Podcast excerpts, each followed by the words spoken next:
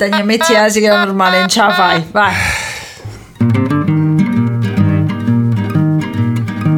Hai visto ieri mattina sul giornale?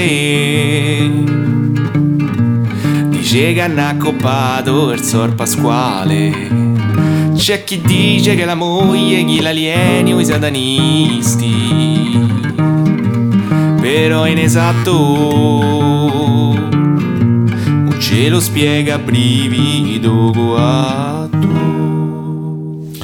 Bentrovati, bentornati, noi bentornati? Mm, O Voi. loro? Ma Beh, dal sì. nostro punto di vista voi che ascoltate noi che stiamo parlando, A però dal vostro punto di vista noi. mesi che non registriamo un episodio, anche se... Perché a Natale il tempo si distorce. Infatti auguri, tanti auguri di buon Natale, buone feste, applaudo pure per dar fastidio a Giulia, applaudi pure non dà fastidio.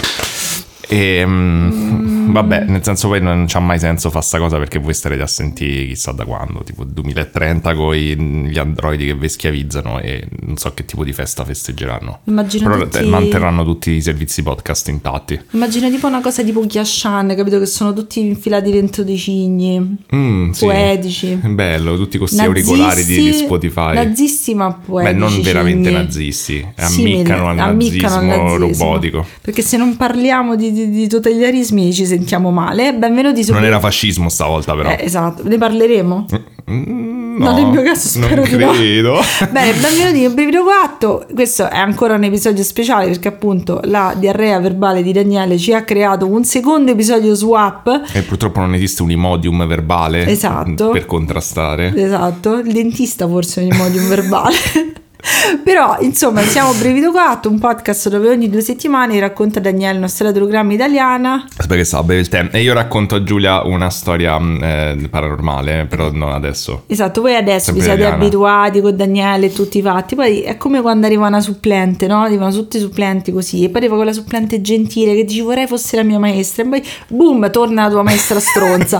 Quindi adesso godetevi. Tu sei la maestra Esatto, stronza. godetevi la- questa supplente dolce dolce che vi racconta tutti i cazzetti e i cavilli. E poi torno io non vi racconto niente, faccio come mi pare e mi lamento H24. Ma in realtà è per questo che ti amano, quindi io ho dato semplicemente una cosa diversa, blanda, true crime e standard Eh. per fargli ricordare quanto amano te. Sì, ma te c'è quel fascino della Tu cultura. però ti sei tolta da sta cosa, non hai fatto il paranormale, Ma comunque che- hai fatto il che- grande, il- il- il- la grandora, sì facciamo lo swap, non hai swappato niente. Ma che me frega! Oh, tu l'hai fatto i film, mo tocca a me. E però, cioè, diciamo che. Io l'ho fatto un film e tu me l'hai fatto fare il film, è Eh, partita da te. e Ho fatto due film, però tu l'hai te- fatto. Allora, le anteprime cinematografiche le abbiamo viste perché tu hai fatto quel film. Quindi prego, Ma non ne- Daniele. ma non hai nessuna prova di è- questo. È, decisamente, è decisamente così. E oggi il karma mi ha punita perché il film che ho voluto fare io, che non vi dico ovviamente qual è, mi ha distrutto la mente, il fisico e il corpo. Però questo Natale è andato particolarmente bene. Sono tipo super zen. Quindi va bene così. E vi siete anche beccati il mio concerto iniziale di Automaton. Bellissimo, il mio regalo tra di Natale. mi sono ricordato ehm, eh, che in realtà dovevo mettere la sigla quella swappata sia in questo episodio che quello Vabbè, prima, però poi tanto se volete la odia, qualità quindi- ricordatevi che qua non la troverete se, appunto se volete le cose fatte bene le lacrime, l'eyeliner eh, le persone sconvolte non è questo Vabbè, il caso l'hai detto sei volte, hanno capito. Vabbè, tanto hanno capito ri- la gente beh, che no, gli ma piace sai- il programma è arrivata qua, Allora, capito? A parte che in questo episodio invece lo trovate. Esatto e poi comunque Poi siamo dopo no. poi dopo no però siamo comunque siamo un podcast di un certo livello continua ad arrivare un influsso di gente mostruoso Sì, e pazzesco. dobbiamo presentarci ogni, ogni volta quindi eh, questo Spirit Podcast è vecchi in ciabatte quindi continuiamo così e ricevere foto di animali possibilmente grazie Ehm, È l'Automaton, sta eh, gli ho regalato l'Automaton a Daniele che lo voleva da tanto tempo soltanto che l'unico Di che è problema l'automaton è impossibile da spiegare, è una- uno strumento musicale giapponese che ha forma di un- una nota gigante che apre la bocca. È tipo una e, e storia si di suona senza, senza tasti, quindi come un violino, ma praticamente sì, Sì, una sorta di synth. Una capo, però mh, la- cioè, dicia- di- normalmente è molto basic di un colore solo, soltanto che ho trovato su Vinted un collezionista di scimmie moncicci che si vendeva il suo tomato nuovo, quindi c'è questa scimmia molto truccata, molto bella nella parte inferiore, tutto brandizzato scimmia moncicci e adesso Truccata? Daniele truccata con queste belle ciglia e Mm. niente, poi a me le scimmie moncicci fanno molta ansia. Fanno quindi- davvero schifo, però questo rende l'automaton ancora più bello sì, infatti oggetto. ridevo e spiego alla mia amica Giada quanto faceva ridere questa cosa e lei ha apprezzato molto il concerto per Automaton che avete trovato su Instagram perché voi ci seguite su Instagram Eh, dove sì. vediamo la vera qualità. È inutile che vi stiamo a rispiegare questa cosa dell'automato, infatti voi che siete bravissimi e ci seguite su Instagram avete detto eh vabbè ma Eh, l'abbiamo ma già lo so, vista sta cosa. so. Co- così come tante altre esclusive cose che postate e occasionali face reveal se proprio ci A tenete. parte che ormai facciamo tipo un face reveal in due giorni, però c'è sempre persone che dicono oddio avete una faccia, avete un volto. Se, ci- se cercate bene ormai la faccia nostra è rivelata da molto tempo. Esatto, e a tale proposito mi sono ricordato che Eh. sono tre volte che devo ricordarmi di sta cosa. Eh. Ma, raga, probabilmente... allora, io ho fatto della musica. Questa No. ogni tanto la faccio. Ogni tanto sì. Di solito la prendo e la butto tipo nel secchio, cioè del tipo faccio la musica, pubblico un EP sperando che nessuno se ne accorga e poi Fa la eh, musica, si deprime, la butta nel secchio. Esatto, quindi in questo caso ho detto, sentite, io faccio questo esperimento, cercherò con tutto me stesso di andare contro al mio stomaco che si rigira cercando di fare autopromozione. Quindi ho messo le mani avanti, sappiate che probabilmente tra qualche episodio, io penso tipo entro gennaio No, no, no, riuscirò. non dare delle date perché siamo delle merde. Vabbè dai, dentro gennaio ci dovrei riuscire, è finito, Ok. cioè devo solo fare il Io non ho ancora ascoltato niente. Giulia per tradizione non ascolta mai niente della, della mia musica, quindi non sa che è tipo un altro concerto per eh, doppio automaton, Se Daniele canta Gigione. un'aria per automaton. Esatto. E beh, sarà mm, qualcuno probabilmente ha già sentito la mia musica perché ho mm, brevemente accennato a, mm, alla, alla mia, le cose quelle La che carriera faccio, la mia carriera musicale. in qualche episodio tipo 100 episodi fa però è molto diversa da quello a cui siete abituati però mm, sono sicuro che magari apprezzerete qualcuno Eh, apprezza Ve qualcuno l'ho gli fa detto che era eh. neomelodico. esatto sì Eh, quindi Vabbè, eh, Vabbè, sappiate, ho messo le mani avanti, poi non mi dite tipo, ah, farà eh, promozione, guarda che schifo. Questo è, No, il- questo è il mio scenario, tutti mi tirate le, le pietre. Ma c'è gente che promuove questi, c'è quello Lo che... so, ma io odio Ma non autopromuovere. c'è quello che ha fatto tipo le cose delle gallette, cioè che ha, che ha Ah, sì. fregato un sacco di gente Lo so, io non sono gallette. capace a promuovere cose, soprattutto quelle a cui tengo. Fai delle gallette brandizzate della tua musica. Ok, può essere un'idea, posso fare tipo un... Sì, c'è un carry-on dentro la galletta. Sono sicuro che non crea nessun problema alla masticabilità. No. Che poi le gallette fanno schifo, scusate, persone che amano le gallette. Allora, le gallette secondo me non sono male. Dipende anche Però non so, cioè, nel senso...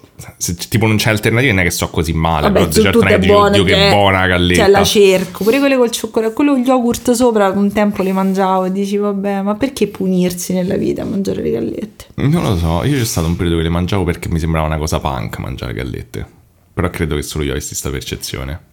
Mm, sì, penso di sì, ma io penso che tua madre era sempre a dieta, quindi c'avevi le gallette e te le facevi piacere. No, perché mi piaceva sta cosa delle gallette da pirata, capito? Dice, ah, i pirati avevano sempre le gallette, ma non credo fossero le stesse. mi ricordo un anno che sono andata a casa di Daniele d'estate e lui aveva solo eh, che era marmellata di fichi e fette biscottate e alla fine mi sono piaciute. Eh sì. Te le mangi, Sì. va bene. Vabbè, abbiamo finito di ridere scherzare. Madonna, quanto abbiamo riso e scherzato. Allora, mi sa che... Anche io ho lavorato ancora. Daniele non ha lavorato tutta la settimana. Io ho lavorato Sì, pure durante lavorato. le Beh, feste. io ho lavorato, anche se non nel mio lavoro ufficiale, ma per i miei secondi progetti. Sì, Quindi sì, in teoria secondi sì. fini. Vabbè. Comunque, dai. Comunque, portiamoci mi sa che dovevamo dire prima dei 10 minuti di, di- di chiacchiere che Eh. questo episodio è la seconda parte dell'episodio prima, quindi se non avete sentito la mia parte dell'episodio prima non potete sentire questa. Sapete se, no, che vi frega. Ma Andate non si capisce niente. Ma andate avanti. Spesso lo faccio, che a volte interrompo le cose a metà e vedo l'episodio successivo. Senti, tu sei una, tu sei una persona perversa che non so, non, non dovrebbe partecipare a questo podcast, però non, non dategli ascolto se fate sta schifezza, non ne voglio sapere niente. Vabbè, ma te sei dottor precisino. Dovete tornare, dovete tornare a sentire prima, cioè Eh. prima sentite quello prima, poi venite a questo, così come eh, è giusto che le cose vengano fatte nell'ordine corretto a cui sono state pensate. Vabbè, il mio la mia parte la potete sentire quando cazzo e vi questa pare. è la stessa persona che pensa che le gallette siano punk, come potete Esatto. vedere. C'è probabilmente un legame tra le due cose. molti youtuber ehm, gli regalano Grazie, dammi tempo mentre prendo gli appunti. molte persone di- molti influencer diventano tipo ambasciatori di un biscotto si ossessionano con un biscotto e la gente glielo regala Eh sì, Quindi, ma qui deve me- essere un a te- biscotto che non è colpito dalla cospirazione dei biscotti sì di ma se noi mai faremo un incontro di qualche tipo la gente li porterà delle tristissime gallette almeno che ne so di lo shortbread qualcosa di buono Mm. Qualcosa di buono, c'hai ragione. inventati qualcosa No, io da piccolo stavo in fissa con i Grisbee.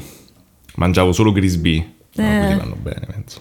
Eh, i Grisby sono costosi però, so- so- Eh. so- quelli al Eh limone, beh, io a me quelli al limone piacevano. un certo livello sociale, un, alt- un certo... Però me mettono tristezze i Grisby, mi piacciono più guardimele, guardimele mi piacciono molto da piccola. No, i guardimela Però sono proprio so dei se li puoi pensare come dei biscotti perché erano a parte della Mulino Bianco, erano una parte diversa. Ora Sì, visto... perché erano quelli gourmet, però a sto punto se de- tra quelli gourmet te prendi, eh, te prendi baiocchi, non te prendi guardemela. Però a Guardimela c'era quel- una volta un'amica di mia madre ricca mi aveva portato a dare da mangiare alle papere, aveva comprato i guardimela per le papere, pensa quanto era ricca Eh, questo ti fa capire per chi sono i guardimela. Alla fine le papere non se li sono mangiati, li sono mangiati io. Scusate papere. sei una papera? Sì. Scusatemi, hai finito? No, non so, non so più dove stavo l'altra cerca, volta. cerca. Io intanto racconto altre cose della Andiamo mia vita. bene. Vabbè, comunque è stato proprio un bel Natale, vi dico la verità, abbiamo mangiato delle cose buonissime, adesso ci siamo prenotati la cena per Capodanno da Col Cavolo, che sono delle, del- delle ragazze bravissime che hanno un locale a mm, Piazza Fiume, che ci seguono oltretutto e che fanno delle cose, fanno la lasagna vegana più buona della vita. Però ci andavamo prima che ci seguisse. Esatto, hanno dei prezzi buonissimi. Poi abbiamo preso la torta per la, vigilia da Radagast, che è la pasticceria vegana più buona di Roma. Proprio. Non ho provato quella nuova che ha aperto Giulietta, però Radagast hanno le torte cioè, la torta di Natale al lampone è una cosa incredibile. Buonissima. Come sempre vedete quanto siamo bravi a fare pubblicità, quindi se per caso Eh. volete materassi, cose, sempre Ma, eh dai, raga, vi prego. Vabbè, dai, mi, so- mi sono raccapezzato Mi purtroppo. metto comoda che questa era lunga. Mi bevo un goccio d'acqua, ma. Brava. Alla salute, amore. Alla salute tua. Allora, questa è, come dicevo, la seconda parte del delitto di Via Poma, Beh. perché oh, ero partito con questo swap di Natale dicendo ok, voglio provare a fare Via Poma perché mi piacciono le sfide se non mi annoio. Eh, Sono un coglione, questo ce lo diciamo tutti. Ma questo, cioè, la tua voglia di fare è quella che ti rovina la Eh, vita. lo so, ma rovina la vita, lo so, lo so. niente. E quindi niente, però è veramente troppo lungo e quindi abbiamo fatto questa seconda parte, che è di solito come funzionano le seconde parti dei podcast.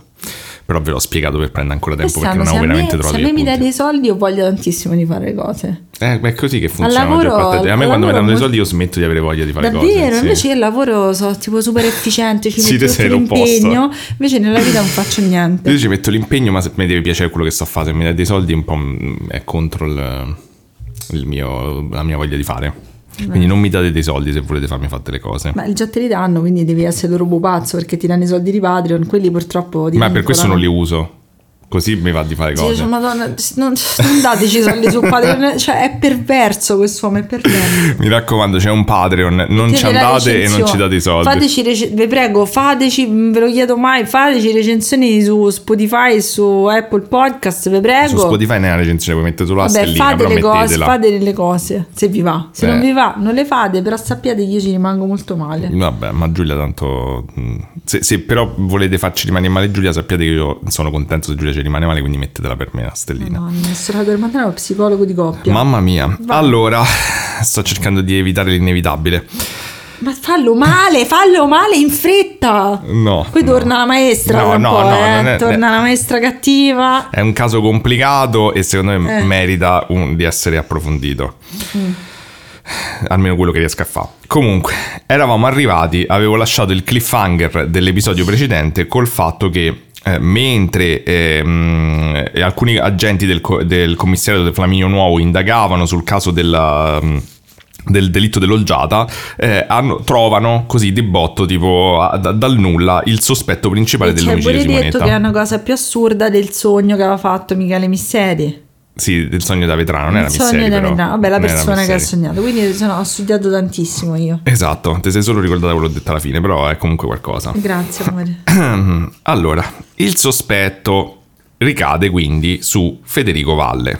Mm. Che Federico Valle, eh, tu avevi detto, mi sembra nell'episodio precedente, è il fidanzato. No, non è il fidanzato, non è neanche l'ex fidanzato, insomma, che poi ormai purtroppo era ex in ogni caso, ma è semplicemente il nipote del geometra che ha disegnato il palazzo. Ok. E tu dici, ma che c'entra il nipote del geometra che Eh, disegnato il magari palazzo? aveva dei vantaggi. Tipo che sapeva benissimo come era configurato il, pa- il palazzo. Che magari c'erano delle librerie che toglievi un libro e giravano. Beh, in so. realtà, d- tra l'altro, molti hanno definito tipo i sotterranei del- di quel complesso di Via Poma come una sorta di, di labirinto assurdo. Davvero? Sì. Tra l'altro, siamo anche mh, nelle Capitati. nostre pause natalizie. so- In realtà, sono voluto andare, visto che siamo da quelle parti, a vedere lo stabile di Via Poma per farmi un'idea. Sì, ma re- cioè, questa roba, cioè, non è che io poi prendo l'aereo. Allora, devo dire che l'ho preso molto a cuore questo caso perché è molto strano, c'è un sacco di cose, poi forse sai è pure perché a Roma ehm, mi colpisce di più nel vivo mh, come cosa, mi rendo conto di tutti i luoghi che ho visitato da Dani, a te sempre. fa le cose troppo bene, ripeto, Quindi, eh, cioè, troppo so. bene. Ero, ero comunque curioso di, di vederlo. Poi tornerò io che non so neanche dove sono le città dove succedono le cose. E una cosa che effettivamente ho notato, a parte che è veramente uguale alle foto de- Piccolo però. è che è piccolo, è molto più piccolo da, de- diciamo dell'idea che mi ero fatto vedendo ad esempio Google Maps, cioè tipo la, la vasca al Mm. Il centro. È- davanti è piccolo. Sì, sì, non, non c'è così tanto spazio, quindi ancora di più è strano pensare che qualcuno non vede una persona che entra. Eh sì, cioè che ci è- stanno dei portieri non, non, non vedono, tra l'altro agosto che era veramente tutto deserto, molto strano. Comunque, Avevano tutti la cataratta però. mm, non credo, no. Eh, C'era una certa forse. Capito, ci vedevano bene, però fanno i Mm. portieri se c'è la cataratta. Ehm, comunque, dicevo, i, mm, quindi i sospetti ricadono su questo Federico Valle, nipote del geometra che ha disegnato il, piala- il palazzo, e nonché il geometra, eh, che è il nonno, eh, condomino de, tipo uno degli ultimi piani Cioè de- che hanno del palazzo. No, cioè no, il no. nonno è geometra che è nel... Ma ok, mi hai detto nonno ha Eh, mi fatto sono il spiegato pala- male. Le- Ok, pensavo che avessero collaborato. No, no, no, cioè il nonno ha fatto il palazzo, il Ok. nonno vive nel palazzo a uno degli ultimi piani e lui è il nipote che ogni tanto va a trovare il Ok, nonno perché ok, è tipo senile, quindi eh, tipo ottantenne lo, lo va a trovare. Forse buon lui rapporto. aveva la cataratta. Allora, come ci arrivano a sto Federico Valle? Eh, mi sembra strano infatti. Per arrivare a sto Federico Valle bisogna eh, considerare eh, un certo personaggio che a un certo punto compare in questa storia eh, legata al delitto dell'olgiata, in queste indagini.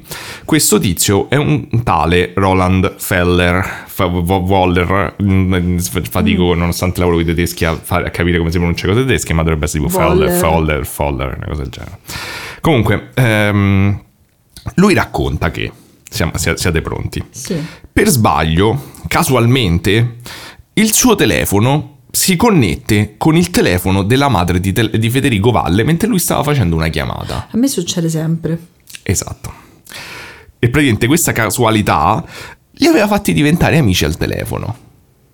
Quindi tu stai al telefono, tipo chiami, che ne so, ti chiama l'amico tuo per dire oh, andiamo a organizzare la partita di calcetto, ti connetti con una persona a caso a Roma, dicevo mi scusi, eh, non volevo chiamare lei, dicevo ma perché non chiacchieriamo Guarda, io da piccola mi succedeva sempre perché io mi mettevo con una walkie talkie sola sul mio terrazzo e ascoltavo le telefonate della gente. Sì, ma non è la stessa cosa. Però io volevo parlarci con queste persone, però non mi rispondevano Anche a me succede, a me mai. non credo che fossero telefonate, non potevano essere telefonate. Forse era la radio, la erano, radio taxi. erano qualcosa del genere, sì. Però c'erano questi signori che beccavo sempre e parlavano, ah, come sta tua moglie? Io facevo, sta bene, non mi rispondeva nessuno. Tristissima questa storia, poi magari avrei scoperto un È così essere fantasma, penso. È vero, è vero. Hai fatto l'esperienza di essere fantasma. Ehm, insomma, dice che diventano amici, sì, quindi tipo te probabilmente, quindi tu puoi capire, puoi dare mm, Eh, no, eh, nuova credibilità a questa rispondeva. Cioè, io storia. li consideravo miei amici, ma era una cosa univoca. Ok, era unidirezionale.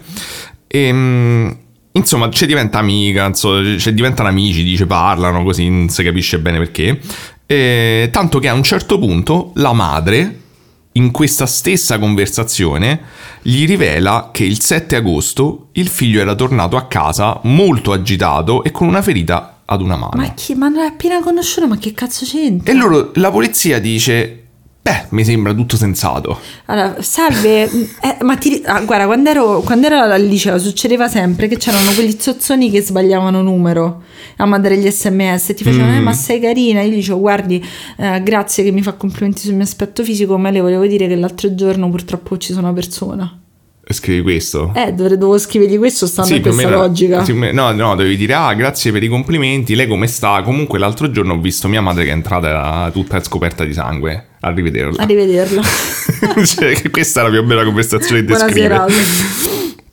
E, mh, tra l'altro, eh, la cosa che non so se devo aggiungere questo dettaglio, ma forse sia importante, la SIP, bei tempi, Bello. che viene eh, eh, interpellata riguardo a, questa, mh, a questo racconto che fa Feller, eh, dice: Ma che cazzo sta di? Eh, non- saprebbe. non può succedere una cosa del Ah. genere, dicono. cioè, a meno che uno non prende un filo e lo collega da un telefono all'altro, eh, non, non- non- esiste questa cosa, dicono. Ma la polizia per qualche motivo ignora, questa, eh, ignora questo Vabbè, piccolo perché erano dettaglio. disperati per trovare un colpevole. Eh, ho capito, Ho ma cap- cioè, sì, questa storia è veramente fantascientifica. Cioè, non, non- non so come fai a dire ok. Che bello che poi sei passato a credere ai rettiliani e alle telefonate no. Le telefonate non esistono. telefonate non esistono, Se mi diceva il rettiliano mi ha detto che allora poteva Che i nostri essere. sempre signori e padroni, grazie dei regali di buon Natale E comunque è strano che hai nominato i rettiliani perché non li facciamo mai, però te c'erai sempre in fissa, No, sempre perché- a nominarli eh, durante ma il certo, podcast. se loro mi portano beneficio ringrazio sempre i rettiliani, sempre i nostri signori e padroni. I tuoi signori e padroni, io non c'entro nulla in Datemi questa un cosa. lavoro rettiliani. Quando ti troverai poi dopo che ti fai i bei viaggetti di notte e ti svegli la mattina e non ti ricordi niente, io non Vabbè, c'entro Io nulla. per sicurezza metto la doppia mutanda per andare a dormire. Penso che davanti a quella si fermano. Comunque, ehm, dopo avendo parlato con Feller, l- la polizia dice che si convince che il movente è che Valle Mm. era convinto che Simonetta fosse l'amante del padre e quindi Ma- l'ha uccisa. Scusami, stava in un altro, metto in carica il cellulare, nel frattempo stava in un altro appartamento che non c'entrava niente. Ma non, sì, nel senso non, non abitava manco lì. Ah, poi perché l'ha spogliata, scusa? Per essere sicuro. Tu, tu Cioè, perché, non fai c'è ste do- perché fai queste domande? Cioè, cioè, scusa, c'è. Voleva essere sicuro, magari che ne so, non lo so. Vabbè, Eh, non, non- lo so, magari ha detto, magari l'ha trovata, l'ha sorpresa già che stava col padre, quindi era già sei minuti, ha detto adesso ti porto Guarda, in un ufficio che non c'entra mia- niente col mio e Però dove lavori? lì, però dove lavori però tu e guarda, la mia opinione è che secondo me ha preso un granchio.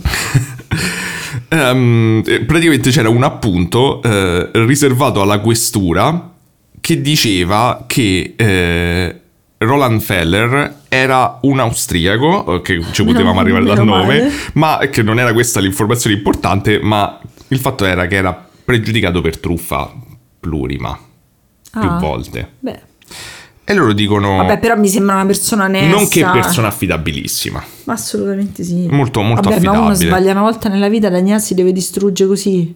Eh sì, dai. Poi comunque li sai che gli austriaci sono precisi, poi gli, hanno le patate buone. C'hanno le patate pure loro, più buone, la schnitzel comunque. Vabbè, ci sono persone che ci seguono che Stanno sono in in Austria, Austria, sì. quindi diteci cosa ne pensate.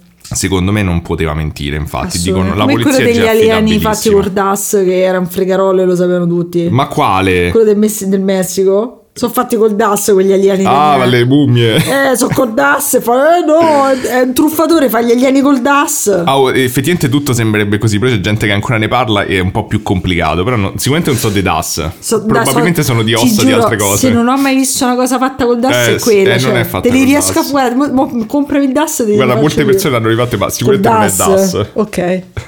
Che bello fare le cose col DAS. mi manca. Eh, lo so, ma non è il suo Tu caso. quando le lucidavi tutte, quanto era bello? Eh? Quando le lucidavi col DAS, no? No, non ho mai Ma le lucidato. lucidavi le cose col DAS?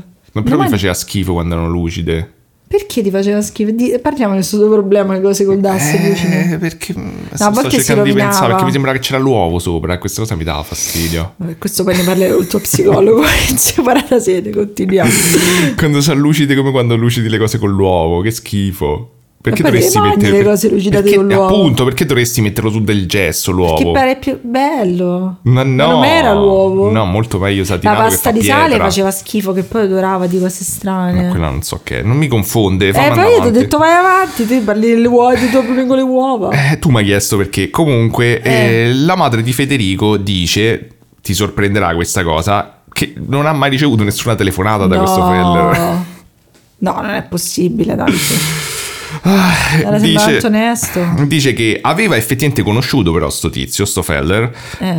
eh, perché aveva provato una volta a vendergli una macchina, mm, ma che le era sembrato un truffatore tipo dai primi dieci minuti. e quindi non- alla fine non se n'era fatto niente. Non, non- Ah, forse era, era la sua grande vendetta perché non gli hanno comprato la macchina. Mm, questo intorno al giugno degli anni 90. Dice pure che a un certo punto aveva rincontrato sto Feller alla fine degli anni 90 in un supermercato. E, Che e- supermercato? e lui aveva fatto, non ha detto che supermercato, non lo so, non c'era lunga, sì, avevamo visto che era già probabilmente Sì, nata, sì, ma, ma non non a c'era a Roma. Dice che lui ha fatto finta di non riconoscerla e dice che in quell'occasione lei stava col fratello di Federico e che il fratello Federico aveva fatto un incidente in macchina, credo, e eh, aveva il braccio fasciato. Ok. Ok? Quindi la madre ipotizza che sto Feller non sapendo che, eh, sto, che Federico ci avesse un Ah, fratello, ok. ha pensato che il fratello fosse lui che era ferito a un braccio, quindi ha detto perfetto, Ho capito, uso questa ho cosa. No, cioè in realtà sto dicendo queste ipotesi folle Comunque- perché poi era tutto vero. All'epoca c'era la televisione, uno c'era più intrattenimenti sicuramente. La, la cosa brutta e pure interessante perché poi alla fine riguardando le cose di questo caso ti rendi conto che ci stanno molte cose legate al, al periodo culturale degli anni 90, pure al, eh, diciamo, allo stigma su un sacco di roba, sia sulla sessualità femminile, sia su appunto come vedremo adesso, sulle malattie e, e la salute mentale. E qui dice che praticamente Federico soffriva di anoressia. Oddio povero. È stato malissimo per l'anoressia e in quel periodo stava in una crisi eh, di anoressia Oddio, molto, molto po- mh, pesante, insomma, e dice che pesava 40 kg. Poveraccio. Quindi cioè, la- la- pure l'avvocato diceva scusate ma questo come ha fatto a 40 kg a prendere un- una persona, cioè da 29 No, ma coltellate ad poi- una donna? Cioè, da quello che... Non riusciva a uscire di casa. Sì, ma da, da quello che so sei distrutto, ti cadono i capelli, Ma sì, ma male. di certo non c'hai la forza Non da hai la 29 forza. coltellate ad una donna che comunque sia era pure abbastanza Eh, alta. cioè, era, non, non credo sia possibile fare una cosa del genere, insomma, cioè, doveva stare proprio male. Poveraccio, poi deve essere una cosa, cioè, oltretutto poi è stato in un periodo così complicato, è Capito, stato e ti accusato da questo tizio random austriaco che aveva ragione, eh. Guarda, diciamo che questo qui, se ti ricordi, è successo un po' dopo, nel 92, però mi pare che lui già ancora stava male pure in quel Poveraccio. periodo. Insomma, dice che poi per fortuna si è ripreso, Meno male. però è stato molto male. È stata una cosa terribile. Diciamo, la sua botta di culo era sicuramente che il padre era un avvocato e quindi meno male. diciamo che poteva sicuramente dargli una mano. E, Se potete, trovatevi dei padri avvocati. Comunque viene attenzionato dalla polizia per un po', dopo sta tutta sta, sto, sto carrozzone de Feller e, e poi lo portano in questura e gli hanno preso il DNA. Si dice che c'è tipo sta storia che gli hanno preso il DNA un po' all'americana, tipo mettendogli per finta una gomma nei capelli e poi togliendogliela. Cioè, Ma dico, cioè, ma ti pare che questo sta in questa situazione? Se dice sta cosa, non lo so se è vera. A me hanno messo una gomma nei capelli, è stato terribile. eh, forse che hai fatto. Eh. Eh, dietro c'era un poliziotto a scuola. Esatto. Se giri era un poliziotto, un carabiniere. Ehm, comunque, eh, il fatto è che cercano ferite e lesioni per- sulla mano per vedere perché doveva essere per forza Ah, ferito sì, su sta cazzo di mano. essere successo. Ovviamente, se ti ricordi, si pensava che fosse eh, probabilmente l'assassino fosse ferito sulla mano perché c'era la ma- Eh, traccia sì, di sangue sì, sulla la maniglia. ricordo, la quindi, cioè, non è che ci stanno prove certe, però. Però, eh, sorpresa, non trovano niente. No. E il padre di Federico Raniero mh, praticamente racconta che, dato che non trovano niente sulle mani, eh, la procura dice: Ok. Guarda, prendi un, prendi un attimo quel rasoio. Eccolo, si è eh, ferito. No, dicono allora dobbiamo guardare su tutto il corpo. Eh, ma come mica la... E il cioè- padre dice: Scusa, sì, ma che significa? Tutti avete guardato solo le mani, ma a lui guardate tutto il corpo. A parte Vanacore perché- hanno guardato tutto, però tipo gli altri hanno guardato solo le Povero mani. Vanacore. Per fortuna a Daniele non è successo dopo la cena cinese. diciamo che non è stato. Non ho- non ho avuto l'esperienza- Non è stato benissimo. Non sono stato malissimo, però la è parte stato... superiore del corpo non è stato bene, la parte inferiore tutto ok. Sì, sembra. tutto abbastanza a posto. Ehm, comunque, eh, eh, insomma, gli, gli guardano il corpo e trovano che c'aveva una smagliatura sotto l'ascella. Che io dico, grazie al cazzo, era anoressico. Cioè, nel Ho senso. capito, allora le mie dette sono colpevoli di tutto. Eh sì, de- esatto, cioè nel senso di chiunque dimagrisce o c'ha una smagliatura del corpo diventa... E loro dicono sì perché no, perché non dicono che la smagliatura è il problema. Dicono che la smagliatura probabilmente potrebbe essere usata per coprire un micro intervento chirurgico che ha lasciato una cicatrice. No, aspetta, questo non ho capito. Allora, loro dicono che lui aveva una smagliatura sotto l'ascella Eh. e che questa smagliatura poteva essere usata per farsi, cioè potevi, se tu ti eri ferito su quella smagliatura, potevi farti una, non lo so, raga, non c'ha Ma scusa, senso. allora lui ha attaccato la ragazza e ha detto guarda, per favore fammi male sotto questa scella. Infatti, cioè, che culo, cioè, non ho capito, ti fai male proprio sulla smagliatura e poi... Vabbè, cioè questo è come io quando alle, alle presente che ti- quando facevi le equazioni alle medie ti davano il risultato, no? E tu ti inventavi un sacco di cazzate per arrivare a quel No, risultato. io, io questa cosa non l'ho proprio capita. Comunque, ricordiamoci che c'è sta il sangue, ok? Ripeto, che siamo, l'unica... ignora- siamo ignoranti, magari è la cosa più logica del mondo, ma No, non credo, che, non credo che lo fosse anche dall'opinione degli esperti. Vabbè. Però magari era leggermente più sensata. E comunque ricordiamoci che c'è il sangue, che è una delle poche prove concrete. E, Mm. e quindi il sangue, come, come funziona? Almeno il gruppo sanguigno matcha? In effetti sì. Vabbè. In effetti eh, pure Vabbè, che, scusa, Valle di gruppo A, però non è che i gruppi sanguigni sono mille, Eh, quindi cioè, lo puoi usare per so- escludere, ma non per eh, includere. Guarda, io ho il gruppo A, ho le, le smagliature sulle tette. Eh, ma non sotto l'ascella.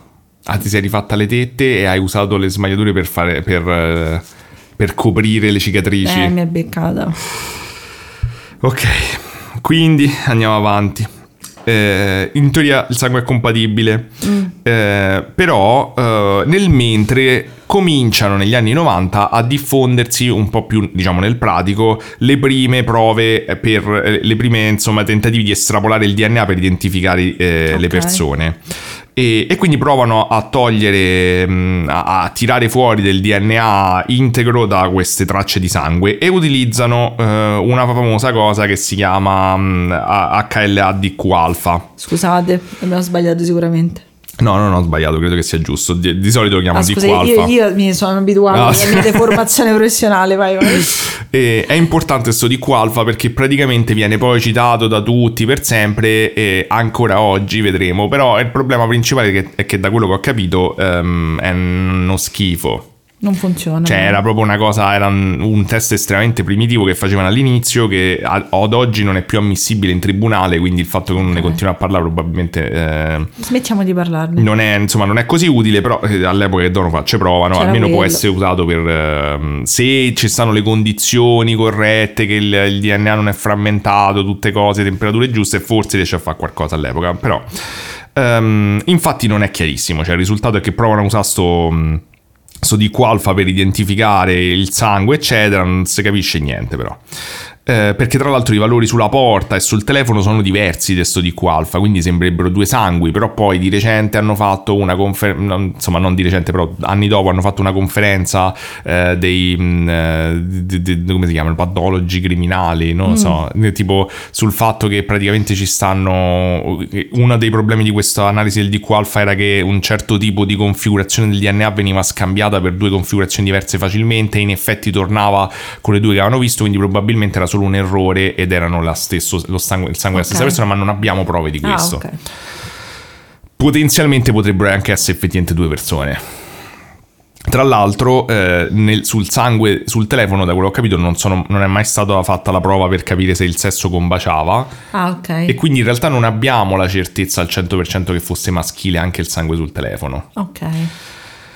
Comunque, ehm, sto valore eh, viene usato chiaramente per scagionare un sacco di gente almeno, perché Beh. quello per esclusione come gruppo sanguigno lo puoi usare. E- però se, se matchi non è detto che sei l'assassino, mm, cosa che oggi invece è molto più probabile se con i test odierni.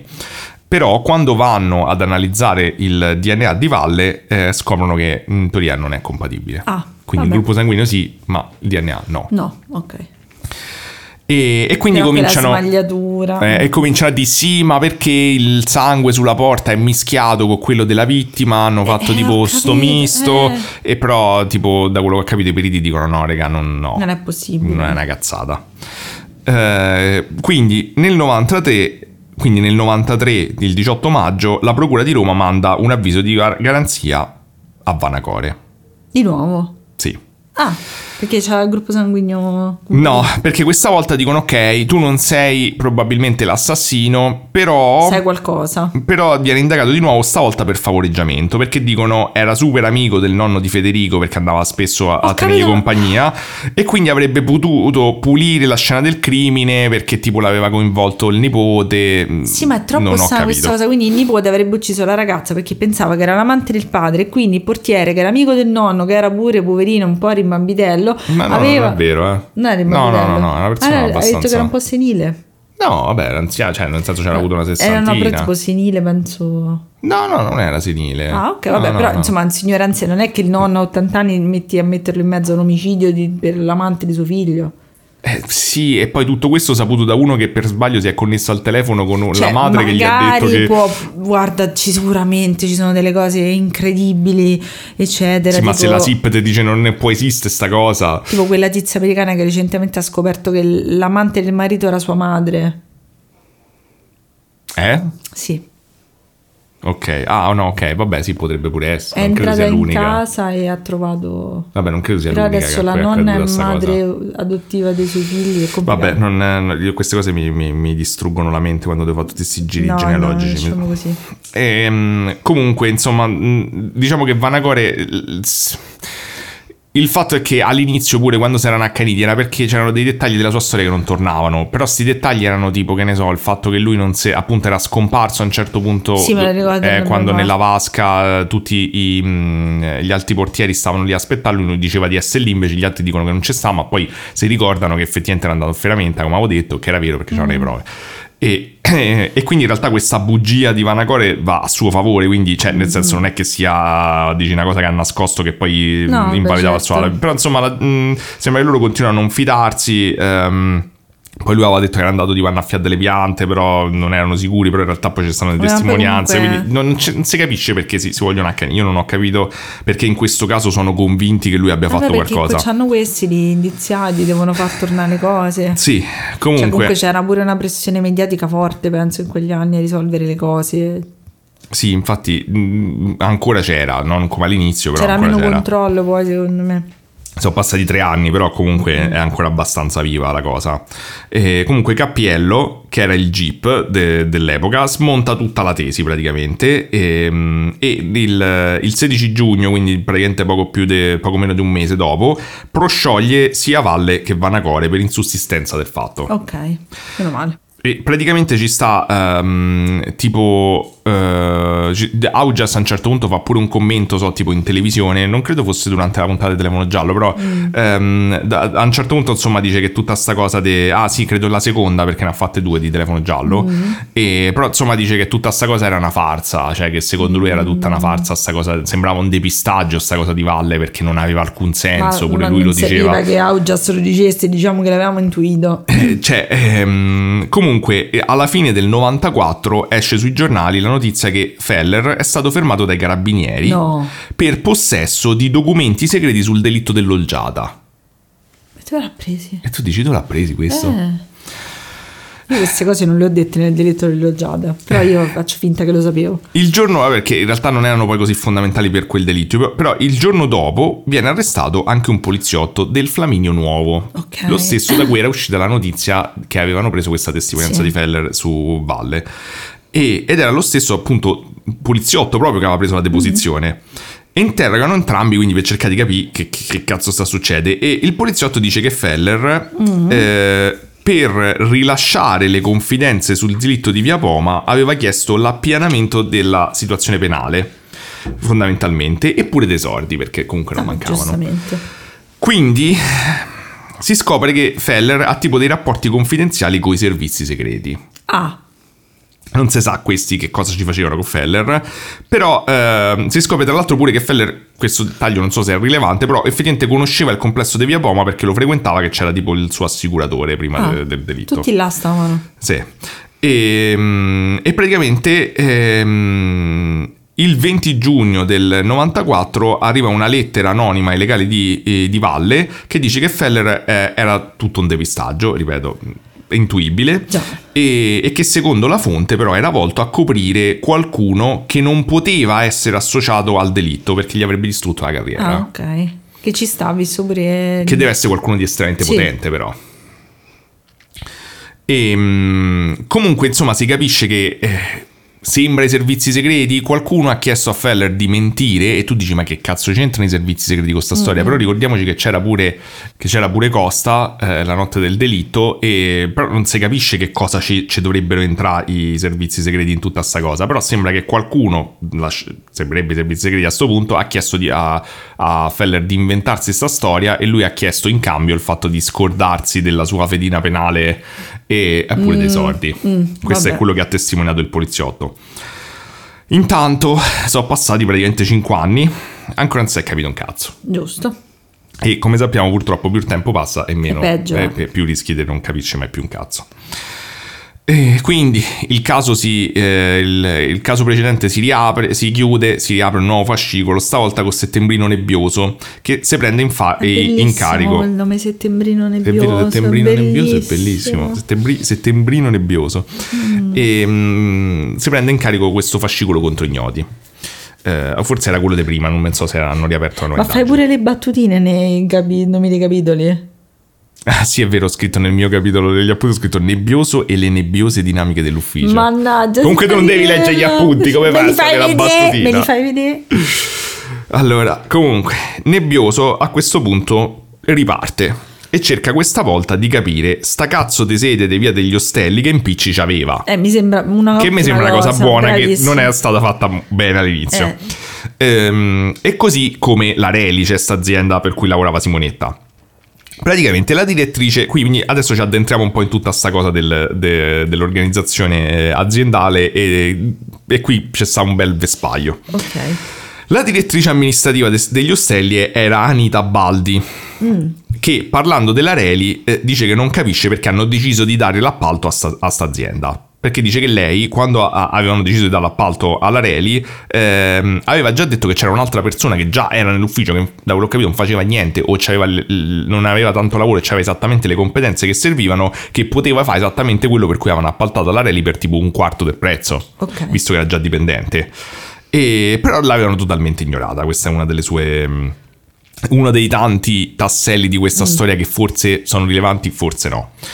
Ehm, poi ci stava quello che sarà il tutor di Simonetta, cioè Luciano Menicocci, ehm, che praticamente quando Simonetta arriva a Via Poma, ok, questo Menicocci aveva praticamente già finito il lavoro che doveva fare Simonetta. Ah, e perché l'hanno presa? E non è, doveva fare quasi un cazzo, quest'altra cosa non è mai stata chiarita, perché l'hanno presa?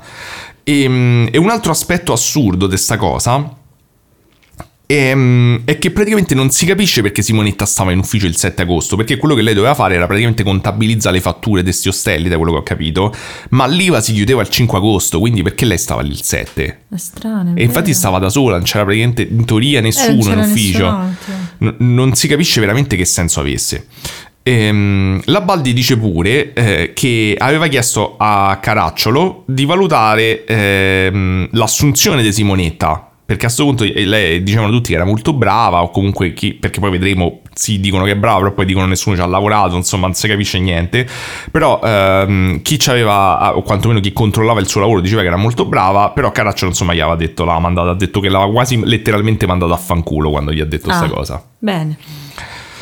Ehm, e, e praticamente eh, non si capisce quindi perché Caracciolo, che di solito non gliene fregava un cazzo di niente delle faccende pratiche, ehm, in qualche modo gli fregasse in questo caso di far lavorare a stare lì dove stava sta Simonetta a fargli fare sto lavoro che boh, non si è capito. Strano. È vero che appunto Caracciolo era amico di questi Areli, quindi potresti dire, vabbè, un impiccio all'italiana in cui d- appalti dei lavori per favori, però po' strano.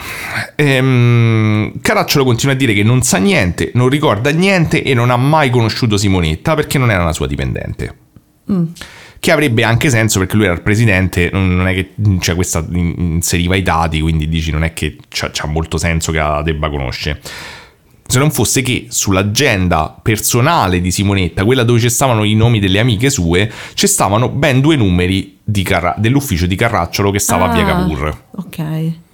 Cioè, che cazzo ci doveva fare con i numeri di, di Eh, Carracciolo? tutti questi numeri poi. Sulla sua azienda, agenda personale, Personale. non quella del- Mm, dell'ufficio, quindi ok. è ancora un po' strano. Di sicuro, cioè, nel senso chi gliel'ha dati, non lo sappiamo, però sembra un po' inverosimile che mo Carraccio non sapesse manco chi era questa, che faceva, cioè, aveva i numeri sul telefono e poi lo chiamava e diceva mi scusi signor Presidente, sono una che, a caso che lavora negli ostelli. Cioè, che ci faceva? Strano, Due vero. poi. Due. Non era manca Dio che gli hanno dato sto numero perché si c'aveva dell'emergenza al lavoro, cioè non c'entrava niente questo, Forse- ci andava una volta ogni 15 voleva- giorni. Cioè, forse era mm, per qualche tipo di impiccio, per questo l'aveva messo nel- nella cosa personale. Cioè, magari gli hanno detto eh, doveva sentirlo per dei motivi poco puliti. Cioè, non C'era suoi, stata questa, c'era stata questa, politici. non mi ricordo se l'ho detto nell'episodio precedente, però a un certo punto c'era stata questa tesi Ok. che mh, lei l'avessero messa lì a lavorare per fare qualcosa di poco chiaro. Mm. La polizia già all'epoca dice di aver seguito subito questa pista del- Mm. degli impicci politici, di lei che era in- implicata in qualcosa di economicamente magari di poco Strano. chiaro, però dicono che non aveva portato da nessuna parte, quindi non, Che poi non pure è sa. è interessante che effettivamente cioè, si sono concentrati tantissimo più che sui suoi legami familiari conoscenti su tutte cose politiche cioè è, è quasi come se cioè, di personale suo non c'era niente cioè lei è stata uccisa per altri motivi Esatto, non si capisce. eh, eh, poi vedremo, insomma, la, la mia opinione è quella, cioè o è stata uccisa per altri motivi o è stata uccisa per cose che non c'entrano niente. sì ma non per motivi privati Mm, sì, sì, potrebbe- secondo me potrebbe essere stata uccisa per motivi privati, che è comunque strano, però anche eh, ammettendo che sia così, il grosso problema è che questo omicidio ha dato fastidio a persone. Mm, ok. Questa è la- l'ipotesi, l'idea che mi sono fatto io, Ok. una delle, delle ipotesi, però questa è l'impressione che ti viene da sto caso. Eh, comunque, appunto, Galanti nel, nel suo podcast giustamente fanno da una cosa importante che questo atteggiamento che poi se senti proprio durante il processo come Caracciolo dice ah io non so niente, non me ne frega niente, non so niente di Simonetta, mai conosciuta, non c'entra niente, cioè proprio l'atteggiamento principe di tutta sta indagine, cioè que- questi qui che non gliene può frega niente che è morta, eh, cioè non tutti per generalizzare, però nel senso in particolare lui che era comunque in una posizione abbastanza di potere e, e di influenza non, non gliene fregava fondamentalmente niente che era morta sta, sta ragazza dentro a ufficio. poveraccio guarda Comunque, almeno dava fortemente questa impressione. Comunque, il 25 luglio Menicocci, quindi il tutor eh, che aveva già fatto tutto il lavoro di Simonetta praticamente, va in ferie e lascia le chiavi dell'ufficio a Simonetta. Tra l'altro mh, ci sono eh, varie testimonianze che le fa eh, una raccomandazione un po' strana, che ci può stare, però poi si, si rivela un po' profetica perché le dice di chiudersi dentro se deve lavorare che a luglio è tutto deserto e che forse è meglio se a sto punto va la mattina. Piuttosto che la sera che poi deve tornare che è buio. Eh, oddio però cioè che ora finiva scusa a luglio alle 9 fa, va buio Infatti è un po' strano. È strano so. perché, cioè, anzi, di solito la gente lavora di più d'estate o è, è più tranquilla. Sì, la sera fa pure più. meno caldo, magari. Eh, e poi comunque era una zona che non è... È vero, è vero che Roma in quegli anni ad agosto e luglio era deserta. Cioè, quello sicuramente è vero rispetto ad adesso. Adesso nessuno va in vacanza in quel periodo. Infatti non lo so, è, è un, de- un dettaglio finiva- magari, sai, è una di quelle cose che dici così Sì. e ti ho detto questo caso è tutto fatto di questi dettagli che poi dici, boh, è un caso, non è un caso. E, e qui, arriviamo pure a una delle prime grosse contraddizioni, cioè la Baldi ehm, ehm, e, e un altro dipendente dicono che Caracciolo praticamente ha deciso che Simonetta non doveva andare la mattina quel giorno del Ok. 7 agosto, ma che doveva andare al pomeriggio. Eh, si è contraddetto appena adesso, ha detto... Eh, cioè, nel senso, chiaramente lui ha detto che non la conosce e ci sono due persone che testimoniano Eh, che lui ha deciso. eh, sì. Non è lui che si è contraddetto, ma eh, altre persone lo stanno contraddicendo. Eh sì. Quindi e- e c'è sta l'agendina con i numeri, ci stanno due persone che dicono che lui sapeva chi era. Caracciolo invece fa scaricabarile su Carboni, quindi il proprietario dell'ufficio, diciamo l- l'occupante dell'ufficio in cui hanno trovato il cadavere poi, che era anche il direttore dell'ufficio, ehm, e fa il vago dicendo che non sapeva chi era e che faceva, appunto, che non era lui che aveva deciso di non farla andare, che non si ricordava, che non, non era così. Ehm, comunque, fatto sta che nessuno dei dipendenti dell'ufficio degli ostelli dice di aver mai visto Simonetta praticamente. E questo pure È stranissimo. Cioè, loro lavoravano con lei, non l'hanno mai vista. non ha senso. Non ha senso. Loro dicevano che praticamente nessuno l'ha mai vista perché facevano tutti i turni strani in cui non si incrociavano mai. Eh, ho capito, però, ma era sempre Due da mesi sola. era tipo lei che sempre lavorava da lì. sola in Sempre da sola. Cioè, a meno che, ripeto, non erano hai presente quelle belle ferie di quegli anni che a giugno te ne vai e poi torni, però erano ostelli, quindi la in realtà era un periodo caldo quello. Allora, dicevano che loro praticamente facevano solo metà giornata e che lei andava sempre il pomeriggio. Sì, ma da- non può lavorare da sola, cioè da sola solissima. Questa cosa, tra l'altro, è un altro dettaglio davvero strano perché si sa che è vero che loro lavoravano la mattina, ma che praticamente facevano una cosa che chiamano il rientro, cioè che tipo eh, una volta a settimana mi pare che uno o due dipendenti dovevano scegliere un giorno in cui ritornare. No, mi sa che tutti i dipendenti una volta a settimana dovevano scegliere un giorno in cui ritornare al pomeriggio. Eh, allora Quindi alla fine ci stava per forza qualcuno. E praticamente continua a dire che in due mesi non l'ha, non l'ha vista nessuno. E sta cosa la ripeteranno per 30 anni, cioè sempre che nessuno l'ha mai vista. Ma che cosa strana. E ricordiamoci che nessuno l'ha mai vista manco entrare. Eh, sì, sì, sì. Comunque, eh, a, a, a dir vero, pare che pure Simonetta fosse stranamente riservata in un certo senso. o- almeno ho trovato pure sta cosa.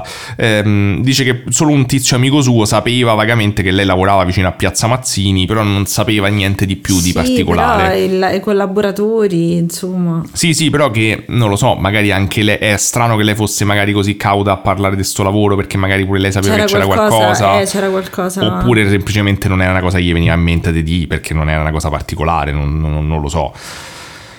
Comunque, una eh, dipendente in particolare, una, tale- una tale Giusy Faustini, dice però ehm, che da una versione un po' strana perché dice che fino a- al 2003, fino all'inchiesta del 2003, perché vedremo, sì, ce ne saranno tante, eh, ha sempre detto che praticamente lei sapeva che Simonetta lavorava lì eh, il martedì e il giovedì pomeriggio, ma che non l'aveva mai vista perché Ok. lei faceva il pomeriggio il mercoledì. Ok. Ok.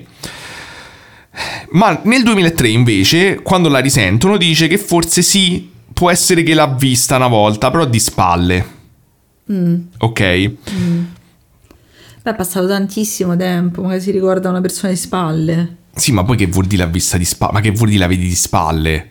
Ma Sì, come? Cioè, sì, sei andata in ufficio e l'hai vista di spalle? Poi diciamo che la foto sua e anche questo caso sono diventati iconici, nel senso che magari nel tempo la vedi e la rivedi e poi ti convince che tu l'hai vista, insomma non è attendibile. Ma, eh, ma la cosa ancora più strana è che nel 2010 invece, quando viene, diciamo, pressata da Loria, che era uno degli avvocati dei Cesaroni, dice che in effetti faceva il pomeriggio il martedì.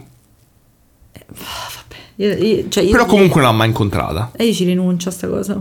Cioè, hai visto quante stanze Sì, erano? Era un eh. appartamento, cioè ci stavano 5-6 stanze. Come fai se fate il pomeriggio lo stesso giorno? Come fai a non averla mai Vabbè, ma vista? poi scusa, cioè nel senso, allora io non ho mai lavorato in un ufficio, però tu hai lavorato in parecchi uffici Sì. e te alla fine vedevi quasi tutti, cioè non penso che c'è mai stata una persona che lavorava con te che non hai mai No, visto. ma soprattutto se so tipo manco me 20 persone, ma come Eh. fai? Ok che sono due mesi, ma anche se c'è sta uno stagista che lavora per due mesi, lo vedi, cioè entri la Eh. mattina, questi c'hanno, tra l'altro era pure estate, c'avevano la porta aperta, immagina che si chiudevano dentro. Cioè non...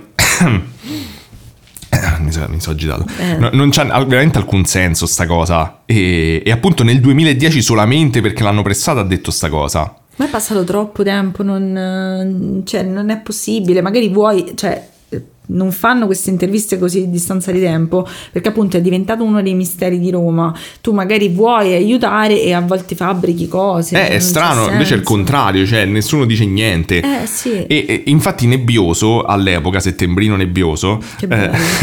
eh, aveva già dei dubbi pure quando stava facendo la sua indagine nel 95 e diceva che c'era sto strano muro di gomma tra i dipendenti per cui Cioè, era, nessuno diceva facevano niente. qualcosa di strano là dentro. E eh, chiede che gli vengano forniti a sto punto tutti i fogli presenza degli anni 90 perché certo, diciamo voglio vedere chi ci stava vediamo, veramente o esatto. no. Praticamente gli vengono forniti, ok, ma dicono ops, Si sono bruciati. ci siamo persi quelli dal 10 luglio al 13 novembre. E il delitto è del 7 Eh, agosto. Bravo. Perché poi è proprio il modo per, per far finta delle cose, che non fai proprio il, il Se l'è mangiati il cane, sì, esatto. tipo fai, sì. no, non pro- mica solo quelli d'agosto. Ti ricordi quando no. facevi, copiavi e sbagliavi delle cose a scuola? apposta, esatto, per d'arte? far sembrare. Ehm, E, tra l'altro ehm, c'è un botto di confusione pure tra i racconti delle persone su che cazzo ha fatto Simonetta dopo che Menicocci è andato in ferie il 25 luglio. Cioè chi lo sostituiva l'hanno lasciata da sola a Mm. Eh, fa che che? cosa andava a fare? Non si capisce, nessuno sa niente, nessuno l'ha vista, nessuno i fogli di presenza scompaiono. Sì, ma poi capito, cioè magari dici era un ufficio pieno di gente ad agosto, lei andava e non faceva niente, rubava lo stipendio, come capita a volte quando sei tante persone, no? Ma sì. Invece in questo caso era da sola, andare a fare cose inutili da sola, totalmente da sola. Eh, Cioè- praticamente si sa che Bizzocchi, quindi l'altro capo della Reli, eh, andava in ufficio con lei almeno, è andato in ufficio con lei almeno in due occasioni e l'ultima era il 3 agosto, ok, che era un venerdì. L'omicidio era il 10. Il 7. Il 7. Che era, il 3 agosto però era un venerdì, che quindi era fuori in teoria dal martedì e il giovedì in cui Simonetta doveva, Doveva andare. andare là. Perché l'hanno chiamata il- venerdì ad andare lì? Cioè che c'era di urgente da fare ad agosto. Capito? Cioè già non c'era niente da fare perché l'hanno fatta andare il venerdì. E dice che la Berrettini, che è un'altra dipendente, ehm, va al lavoro il giorno dopo, quindi il 4 agosto, il sabato, e trova nel posacenere varie sigarette di marche diverse. Come era successo anche nel, caso dello speleologo. Cioè, Esatto, è vero, hai che- ragione. E Nebbioso, che mi sembra appunto uno che sta sul pezzo, chiede chi cazzo è che fumava tra i dipendenti? E quelli che fumavano erano Carboni, quindi il capo eh, Certo. ufficio, quello che stava nel, del, del, del- del ritrovamento del cadavere, e la, vi- la vice direttrice, cioè Maria Luisa Sibiglia. Mm. Sicuramente è chiaro quindi che Simonetta era con qualcuno quel pomeriggio. E Sì. E che praticamente il 7 agosto viene uccisa, che probabilmente il- il- la, seco- cioè la volta successiva che ce va. Perché comunque stiamo a parlare del 3, eh, appunto il 3 era un venerdì, eh, quindi facciamo 3 venerdì, 4 sabato, 5 domenica, lunedì 6, martedì 7. Adesso pure fai i conti. Bravissimo. Chi, chi ve li fa i conti nel true crime dei giorni con le... Ho E usato pure le ripeto, dita. Non vi abituate bene perché io non so contare manco fino a tre. Questo forse bastava 3, no? Era un po' di più. No, un po' di più. Um, comunque, i dipendenti tutti negano, non l'hanno mai vista. Il 4 non ci sono mai stati, il 3 non ci sono mai stati, nessuno è mai stato da nessuna Mm. parte, nessuno ha mai fatto niente. Ehm, comunque è chiaro che qualcuno ci doveva essere, Eh ok? sì, eh. E il 3 agosto Bizzocchi, che appunto sappiamo che probabilmente è andato con lei a questo strano incontro, comunque poi è andato in ferie. Sì. L'unico che era rimasto a Roma era Volponi. Che però, se ti ricordi, dice che lui proprio Sì, zero, che non sa chi è, non sa niente, dove sì, stava, sì, non sì, sapeva sì, niente. ricordo. Però, una volta, ok, si contraddice. Te faccio sentire nel podcast. Madonna, che professionista. esatto, aspetta, eh, mo devo Ripeto, ritrovare. anche Però. qui. Però perché secondo me è importante sentire come, come si contraddice. Mm, Sì, vai, vai. Questo è, è tratto dal podcast di Galanti, Le ombre di Via Poma, è tipo il sesto episodio, credo. Quando è che ha visto Simonetta l'ultima volta? la, mm, diciamo nella, nella mattinata, primo pomeriggio del, del 7. Pomeriggio del 7? No, nella prima mattinata, perché ci si, ci- ci- si doveva andare in ferie un po' tutti quanti, dovevamo fare un piano, un piano praticamente per, per tutte le cose che c'erano da fare. Sì, ma prima cosa è strano che già la gente era abbondantemente in ferie, quindi non dovevano fare un piano di un cacchio. Ma infatti il piano di che era solo lui e, E lei. poi oltretutto si vede che è andato, a parte che È cioè, andato nel pallone. È andato nel pallone e si vede che cioè, ha dato la risposta vera, cioè senza pensarci ha detto la cosa vera. Esatto, c'è pure da dire che magari ha detto tipo, cioè si è sbagliato e ha detto matti- eh, È strano che però ha detto mattina primo pomeriggio. De- sì, magari primo mattinata. pomeriggio lui intendeva tipo, però primo pomeriggio per me vuol dire tre. Per me primo pomeriggio è dall'una e mezzo in poi, forse. Eh, primo pomeriggio è dopo Però mezzogiorno. avrebbe detto ora di pranzo. Cioè lei è arrivata in ufficio in teoria verso, dalle ricostruzioni verso le tre e mezza. Sì, tre e mezzo è primo pomeriggio. Eh, esatto. Un po' strano, Sì. un po' strano. Volpone dice pure che il 7 era andato nella sua tabaccheria Sì. di fiducia, credo, Ah, ok. in via Giolitti, nell'orario dell'omicidio. Mm. Però pure quest'alibi sembra un po' forzato perché praticamente non ci andava mai in realtà in questa tabaccheria che lui dice di essere di fiducia, da quello che si è capito.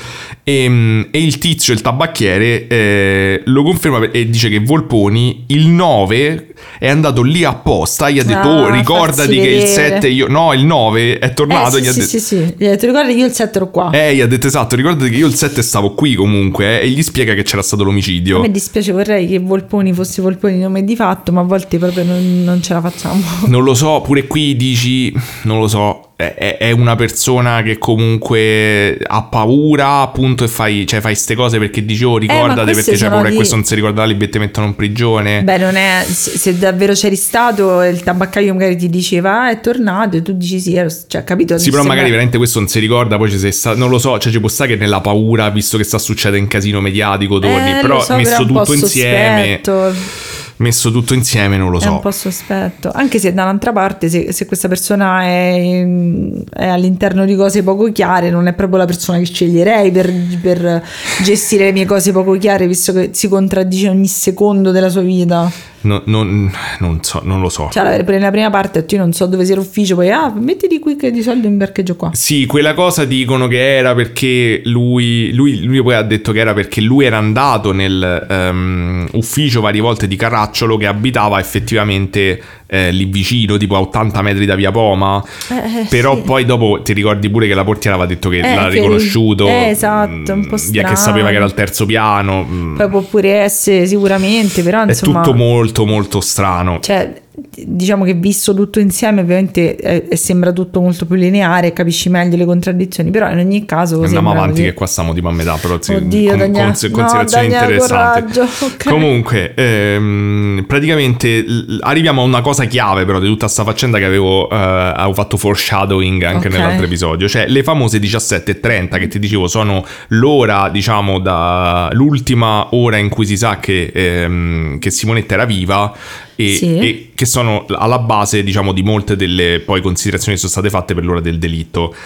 Però ti avevo detto che sta cosa in realtà, secondo il medico legale, Sì, era sì, tipo un orario, ricordo. mol- un orario molto più ampio, tipo dalle 14 alle 19, no? So, so che lo stai dicendo per fare un recap, ma io me lo ricordo. Esatto, sì, però è come le serie, devo fare il recap facendo finta che sto di a te. Ehm, perché in realtà se 17.30 non so così mm, sicure? Perché le 17.30 le 17.30 sono basate su eh, la Berettini che dice che il 7 agosto sente al telefono Simonetta nel pomeriggio alle 17.30. Ok. La chiama. Simonetta pare che aveva chiamato praticamente per chiedere il codice da inserire su ehm, una prima nota dell'ostello di mm, Cesare De Lollis, quello de- dell'università, e che non la trovava. Ok? Sì, Il fatto è che la Berrettini è l'unica testimone di sta cosa. ok. Ok? E, e praticamente qui bisogna fare una piccola parentesi, ma la Berrettini innanzitutto non aveva mai visto Simonetta, perché tutti dicono non l'hanno mai Non l'ha vista. mai nessuno. Esatto, quindi come ha fatto a capire che era lei al telefono? Lei dice che forse ci aveva parlato al telefono altre volte, però dice, gli dicono ma come l'hai riconosciuta? Dice che l'aveva riconosciuta al telefono perché aveva una voce sorridente. Vabbè. Ah, grazie, così. Esatto. Questa è una voce sorridente. Tu c'hai una voce sorridente spesso. me. Grazie, amore. E dice che. E un altro dettaglio importante, però, è che praticamente esistono alcune foto della scena del crimine che sono state ingrandite anni dopo. Ma in grandi tipo CSI. Tipo, no, no, diciamo sì, perché erano alta risoluzione, insomma, da- dalle foto analogiche che poi provai a ingrandire un po' di più. E, mm, e si è scoperto che praticamente ehm, ti ricordi che eh, avevo detto nel primo episodio che lei aveva portato a casa una cartellina marrone che Sì, si era sì, riportata sì, via? sì. In quella cartellina marrone ci stava eh, tipo la- la- sul tavolo la prima nota che lei avrebbe ehm, col codice che lei avrebbe chiesto alla Berrettini al Ah, e telefono. quindi non c'ha senso che si sono sentite. Non ha Oppure senso, o non lo sapeva, o l'ha appuntato, o l'ha trovato dopo e gli ha detto di cercarlo. Però è un dettaglio che pure questo Non dice: torna boh, non lo so, è un altro dettaglio che va in mezzo al mucchio. Comunque, ehm, da quello che so, Sì. tra l'altro, questa, questa telefonata non risultò mai ai tabulati. Ah, Non so perché questa cosa non è stata rilevante, se è una cosa che può succedere, però nei tabulati, da quello che so, sta telefonata fondamentalmente solo la Berrettini ha assistito. Anche se poi a un certo punto ci sono state altre testimonianze che dicevano che quando Simonetta ha chiamato, quella telefonata la prima volta ha risposto ehm, il marito della Baldi, che era Salvatore Sibilia, quindi il fratello della capo- dell'altra vicepresidente dell'ufficio, come era la vice capo ufficio, Ehm, e, e che poi l'ha passato alla, gli ha passato alla moglie, ok? ok. Pure sto Salvatore Sibilia non si sa, capisce che cazzo faceva in ufficio. Nessuno sa benissimo che cosa faceva. Bene. Eh, appunto è il fratello della vice direttrice e dice che ehm, forse addirittura la sorella dice che lui poteva che essere che stava in, in ufficio la mattina del 7 agosto e praticamente aveva l'ufficio di fronte a quello di Simonetta di solito. Ok. Però la, la polizia lo interrogherà molto più tardi degli altri nelle, um, nelle indagini iniziali, non lo prendono molto in considerazione. Sibilia invece, il Salvatore, racconta che è stato Carboni a chiamarlo la sera del 7 agosto per dirgli che hanno trovato la ragazza morta in ufficio e che devono andare tutti in questura. E gli chiede pure conferma di queste telefonate che ha fatto Simonetta e la Berettini. Mm, ok. Però Carboni era in ferie, ok? È vero. Quindi come cazzo faceva a sapere la sera del 7 che era... Era strano sto film. Oddio, funziona un po' come, come da me che dicono io dico sto in ferie e poi mi fanno fare cose. Sì, ma soprattutto come faceva a sapere così tempestivamente che era stato trovato il cadavere di Simonetta? Lui che stava Mm. È in ferie, chi gliel'aveva fuori, detto? È vero. Altri dettagli, tutto sto, sto casino, non si capisce niente. Ah, comunque, ricordiamoci che il famoso tagliacarte con le impronte, ti ricordi che ti avevo nominato, eccetera, che non era stato trovato nell'ufficio, Sì. ma che poi non si sa che fine ha fatto, cioè non è stato mai eh, confrontato. Praticamente eh, eh, era stato trovato nell'ufficio di, eh, di Maria Luisa, ok, di, di Sibilia. e praticamente lei diceva che l'aveva riconosciuto effettivamente come il suo tagliacarte, ma che la mattina era scomparso e poi era ricomparso tipo... Pulito poi. Sì, ehm, tutta la giornata del 7 lei non l'aveva più visto. Poi l'aveva visto, l'aveva rivisto dopo, poi immagino le indagini. Ma lei dice, boh, però ero- io avevo la nomea di essere molto distratta in ufficio, quindi forse non mi sono resa conto, forse ci avevo messo, appoggiato la borsa sopra, è pure vero che non è che ti metti a notare se c'è il tagliacarte o no, poi a posteriori mo che è importante provare a ricostruire. Sì, magari sì, però boh. Però è un po' strano. E comunque, nel mente, dal punto di vista delle indagini, passa un botto di tempo e siamo arrivati al 2000 praticamente. Oh cacchio. E nebbioso pure getta la spugna. Poveraccio, c'ha Non ce la fa ragione, più, non c'è riuscito, non si è capito niente, non gli danno le, le cose, non, non gli danno i fogli presenze, tutti non hanno visto niente, ma poi qualcuno ha visto qualcosa, non si capisce un cazzo, e c'è del fascicolo ehm, al nuovo PM che è Cavallone. Ok? Sì, Quindi Cavallone praticamente Cavallone. esatto eh, nel corso delle sue indagini riceve un messaggio anonimo ok che gli dice che i responsabili sono il capo di Simonetta e il suo socio che quindi fa riferimento a Volponi e a Bizzocchi sì. perché aveva scoperto eh, Simonetta un giro di strozzinaggio legato agli ostelli della gioventù Oddio, potrebbe essere. Cavallone però si rende conto a quel punto che effettivamente non è mai stata fatta un'indagine finanziaria sugli ostelli Ma come no? No, fino a quel punto nessuno aveva mai fatto, eh, pensato di fare un'indagine erano ancora in finanziaria. attività? Negli anni 2000? Eh sì, sì, sì, ma penso pure adesso di era No. ancora. mm, Forse ha cambiato nome, ma Sì, comunque sì. qualcosa, cioè ci sarà qualcosa che ha il ruolo mm, che- che- comparabile, insomma. Ehm, quindi dice ok, famo sta cosa e scopre delle cose molto strane. Mm. Scopre che Caracciolo, senza chiedere niente ai vertici nazionali dell'associazione, perché lui era tipo il presidente a livello ehm, Regionale. regionale, ehm, cosa che in teoria avrebbe dovuto fare perché era nello statuto, aveva chiesto ed ottenuto un finanziamento di 2 miliardi e mezzo di Eh, lire che cazzo. per ristrutturare l'ostello del Foro Italico. Ok. Ma si sa che il proprietario dell'ostello del Foro Idraulico, eh, del Foro Idraulico, bellissimo poi idraulico. che lo gestiva, eh, non, non voleva fare i lavori. Ah, ok. E aveva dove sono andati questi 2 milioni di, di, di- Non di si lire? sa. Non si sa di che euro? hanno fatto. Milioni E di cosa? 2 miliardi di lire. Ok, grazie. E Caracciolo non li aveva mai nominati. Ok? Madonna, io pure volevo lavorare là, che spariscono i soldi, mi pagano per non fare niente, poi mi ammazzano, però comunque... Du- durante tipo le indagini o comunque dopo, da quello che ho capito, chiede, scoprono che ha chiesto pure un altro finanziamento di 2,5 miliardi di lire che però gli vengono negati Mm. perché sta cosa era, il delitto era diventato troppo popolare e probabilmente non... C'avevano paura che li, li controllavano, però esatto. non l'hanno fatto, quindi potevano pure Eh dargli. sì, infatti. Ehm, però pare, a questo- si scopre anche attraverso queste indagini finanziarie, che Caracciolo utilizzasse spesso delle aziende esterne per questi lavori contabili. Mm. E eh, appunto qui si cominciano a pen- si, si ritira fuori sta, sta, eh, pista di pensare se magari Simonetta gestiva qualche tipo di contabilità parallela stile mm, Shawshank Redemption, Mm, ok. eh, le ali della libertà. Madonna, c'è un odore di melanzane Eh, è? fritte. Madonna, infatti. Ah. Forse sia- non c'è ossigeno e stiamo morendo. Eh, si, si sa, eh, quando sei per morire Senti l'odore di melanzane melanzane fritte. Comunque, nel 2007 Molinaro, che è uno degli nuovi avvocati della, della famiglia Cesaroni, ehm, durante una trasmissione te- televisiva incontra il perito originale che aveva fatto l'autopsia di Simonetta. Ok? Ok. Me- credo a, te- a- a telecamere spente, non lo so se è durante la trasmissione, ma mi pare di aver capito, stavano a Sta parlare. ballando con le stelle. Esatto, gli chiede perché i giornali continuavano a scrivere che era nuda, perché, e, e- e lui gli risponde no, no, ma che nuda, eh, c'aveva il reggiseno e un corpetto, ce l'ho io, sta alla sapienza. Come ce l'ha lui questa sapienza? Esatto, io penso che l'avvocato avrebbe voluto prendere pizze. Ma penso di sì. Cioè, C'è, dice, il- ma come c'è ce l'hai te? DNA sopra. Esatto. Oddio, perché succedono queste cose? Quindi chiamano immediatamente Cavallone, vanno eh, a prendere il reggiseno e il, cor- e Sì. il corpetto, esatto, e provano a estrarre il cazzo di DNA. Eh, cioè, a meno che questo non l'ha usato come posacenere, si potrebbe riuscire. Esatto. 17 anni dopo, quindi, esce il, giorno Oh. dopo i titoli sui giornali DNA. che hanno identificato finalmente un nuovo sospettato. Eh. E questo sospettato è Raniero Busco, ah, che era il padre. l'ex fidanzato di Simonetta. Ah, eh, questo io lo sapevo, ok. Esatto. In realtà, da quello che ho capito, l'aveva conosciuto di recente in una spiaggia di Tor Sapienza e sul reggiseno c'era il suo DNA. Tor Sapienza c'è la spiaggia. No, scusa, di Tor San Lorenzo. Ah, ok, Tor Sapienza sta qua dietro. Ho detto, mazza, No, mi sono sbagliato, spiaggia. sì, hai ragione, di Tor San Tor Lorenzo. Sapienza Beach. Ehm, eh, sì, mi sa che era Tor San Lorenzo. Vabbè, non ti preoccupare. Comunque, ehm, da qui si apre un altro baraccone gigantesco perché tu dici Ok. finalmente ci abbiamo una pista no è un altro baraccone Immaginavo.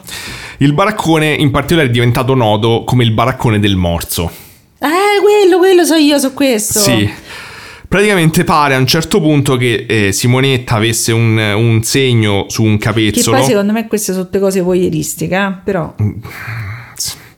pare che avesse questo segno sul capezzolo e che il DNA del morso sia, eh, diciamo, sul- su questo segno sia sempre di Busco e, mm, e praticamente si scopre pure che Caracciolo, durante questa indagine che fanno su Busco in realtà, aveva ricevuto due chiamate la notte del 7 agosto. Ok. Una proprio al ridosso di quando Volponi e il figlio e gli altri, Mm. ehm, quindi la, la sorella e il, il- il fidanzato, stavano arrivando a Via Poma. Sì, perché era tardi, erano le 11, mi hai detto. Che sta a fare? Sta a Scusa, mi tutto sto qua. apparecchiando per dopo, se Ah, no mi ok. scordo. Eh, apparecchia pure, vai. Madonna, queste melanzane, ma gli chiedo se ce ne danno una. Vai. Però dove gli era arrivata sta telefonata? Perché non se ne erano accorti prima? Perché Eh. gli era arrivata in una villa in costruzione che aveva fuori Roma, ok? Che tipo stava tirando su. Che e... bella la bolla economica. Esatto, e beh, poi era quella zona. E, e praticamente la moglie del suo tuttofare, di nome Macinati, che è un altro nome che poi è diventato abbastanza famoso, ha ricevuto questa chiamata in teoria. Ok. Al processo, quando Carracciolo eh, viene interrogato su questa, insomma, gli viene chiesto, gli vengono chiesti più dettagli su queste chiamate, ehm, nominano Macinati e, e in effetti il numero di Macinati stava proprio tra i contatti dell'organigramma aziendale a un certo punto. Ah. Quindi sembrava tipo che lui diceva ok se mi dovete chiamare a me chiamate sto Macinati. E la moglie... Allora, sembra uno yaoi dove tutte le, co- tutte le persone maschi stanno insieme nel pa- nei palazzi, tutti sono fidanzati. Esatto. La moglie dice che ehm, dall'altra parte della cornetta c'era un uomo non identificato eh, che ha chiamato due volte e cercava il marito. Ok. Diceva che di solito questi tipo, non- non- a volte non dicevano il nome, poi dice di sì, però dice che comunque In dicevano ah, siamo degli ostelli. A me negli anni 90 mi hanno insegnato "Sa- buonasera signora, sono Giulia. Esatto, eh, questi non abbiamo il insegnato sta nome cosa. persona. Cavallone. Eh, Cavallone cerca di metterci un po' una pezza e dice quindi che secondo loro Busco era andato a Via Poma ad, uccidere, ad uccidere Simonetta e l'aveva uccisa. E poi Vanacore era arrivato sulla scena del delitto e aveva visto il corpo e invece di chiamare la polizia aveva chiamato eh, Caracciolo e mm, Carboni e forse pure Bizzocchi e Volponi, tutti ha chiamato. Ok. In realtà le due chiamate sono arrivate verso appunto come dicevo le 23.15 che guarda caso è proprio quando Sono Volponi arrivati. esatto sono arrivati e erano arrivati al cancello quindi da dentro l'edificio in effetti si vedeva fuori. Qualcuno forse l'ha avvertito ci poteva pure sta. Eh, però la difesa di Busco a questo punto dice ma scusatemi una cosa essendo il suo fidanzato dell'epoca, questo l'hanno, intervi- l'hanno interrogato immediatamente ne- nelle prime ore del- cioè, de- delle indagini e non se lo so più cagato perché avevano già controllato l'alibi negli anni 90. Quindi mi state. Che cazzo, cioè, perché lo avete tirata fuori sta cosa adesso? E. mm, la pagina del verbale, però, di, mm, eh, di- di Busco non c'è in effetti nel, nel- nel fascicolo de- dell'indagine dell'epoca.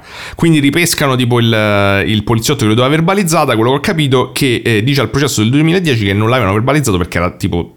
Cioè, l'avevano controllato, era un alibi che non faceva una piega, quindi c'era manco bisogno di fare ulteriori. di chiederglielo, ok. insomma. Da quello che ho capito. E era già stato controllato, quindi era ok, non, c'era, non, non avevano fatto ulteriori, non hanno parlato ulteriormente. Ehm, E, a questo punto ehm, ti ricordi c'era il famoso tizio col cappellino, Sì, famoso quello lì, che- vabbè, esatto. sì, sì. Quindi dicono guarda il tizio col cappellino forse eh, Che non era la canzone di tutti e tre? Il cappellino di New York Yankees. Ah, quello è Che vero. canzone era? Gli Eh. anni, mi sa. Scusate, momento, non mi ricordo. momento trash. Comunque quello che deve essere uguale al geometra, eh, in realtà dicono è uguale a Busco. Avrà visto lui. Oddio. E quindi Busco viene condannato in primo grado a 24 anni. E che cacchio, ma poi scusa, cioè oltretutto eh, c'era il suo DNA sul corsetto, essendo il fidanzato, Eh, poteva non ci, essere... non, non ci vuole secondo me un genio, Cioè, però... poi era pure un po' sexy, magari l'aveva già visto, capito, non so. Eh. Cioè, era il suo fidanzato.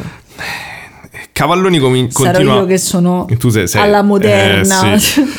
per questo ti dico che c'entra pure molto con la visione della sessualità femminile dell'epoca. Beh, molto- guarda che è molto ses- cioè, mm, Mm, sì, sessualizzato. sì, un botto. Se mentre eh, quando c'è stato tutto il, mm, il carrozzone su Yara, tutte quelle cose, invece è stato molto, capito? Sì, e, e diciamo che il PM infatti spinge molto sul fatto che loro avessero una relazione burrascosa e che lui fosse violento. Ma non abbiamo però... Però non ci stanno prove, cioè pure la gente che li conosce dice, boh, a me questa cosa non mi torna. Poi stavano insieme non da Da, tantissimo. da poco, da quello che ho poco. capito. E, mm, il, il- PM appunto descrive tipo questo scontro turbolento, tipo questo tentativo di fare sesso che poi è andato male, che poi lui l'ha uccisa. Ma è strana, cioè, boh, non lo so, cioè, potrebbe anche essere, cioè di uomini E di non- merda è pieno il mondo, però. Diciamo non torna tanto perché vi ricordate le scarpe erano state riposte con calma, cioè non sembra una cosa tipo di un raptus che poi scappi oppure sei così. Ehm, Poi perché e però- proprio in ufficio, si conoscevano da poco. Non, Ma poi in ufficio, so. infatti, ma cosa? E la, la prova principale eh, però è il famoso morso sul capezzolo, ok? Sì. Ehm, E praticamente in primo grado appunto il PM ci aveva costruito sto caso enorme, ehm, erano addirittura arrivati a chiamare dei periti che dicevano di aver trovato l'arcata dentaria, cioè se tu Eh, vedi l'im- la foto di sto morso sul capezzolo non si capisce. capisce manco se è un morso, è tipo un segnetto, cioè non... Ah, smagliatura possiamo dire. No- non a livello smagliatura, però eh, diciamo che non, non- non mi sentirei di dire che è un morso, poi magari degli esperti lo sapevano.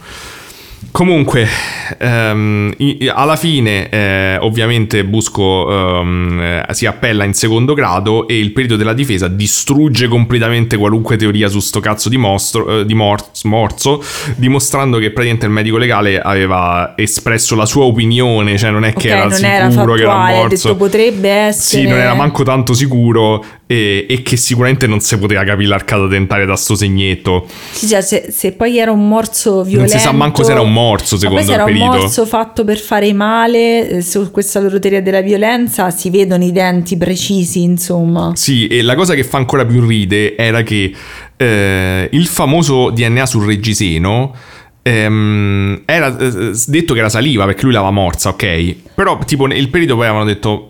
Beh, non è che in realtà il test per la saliva era negativo. Ah. Però abbiamo detto che altro può essere? Sarà saliva. Eh, ma che cazzo, scusatemi, cioè, ho capisco agli anni 90 e tutto, ma dai. Ehm, Cioè, ma poi cioè, i liquidi corporei sono tanti di tanti bei tipi diversi. E, finalmente, e finalmente arriviamo a questo e l- l'avvocato della difesa dice scusatemi eh, ma questi stavano insieme, avranno avuto rapporti sessuali quindi secondo me è così strano Cioè- che c'è del DNA. Eh, è bello che non, non ce l'aspettavamo questa cosa. Esatto. Si tenevano per mano, anche se si tenevano per mano c'era il DNA, Sì. capito? E basta. Gli dice scusa ma co- come fate a sapere che era stato lasciato quel giorno? Eh. Perché il DNA non puoi sapere quando è stato lasciato. Ah, sono stressata. Quindi... E, e la cosa interessante è che per, questo, per qualche motivo in questo, nel primo processo eh, dicono che adesso però le tracce interne del sangue sul telefono così non vanno più considerate perché erano contaminate. Eh, vabbè. E poi lo, sapevano che era, stato, era una delle poche cose che hanno documentato bene su come sono state prese e si sapeva che non erano contaminate.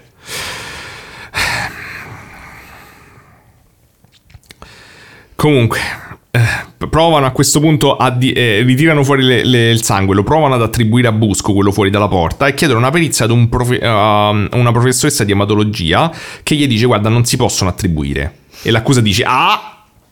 Non si possono attribuire, quindi non si può neanche dire che non sono sue. Eh, ho capito, ma cioè, se facciamo così non andiamo da nessuna parte.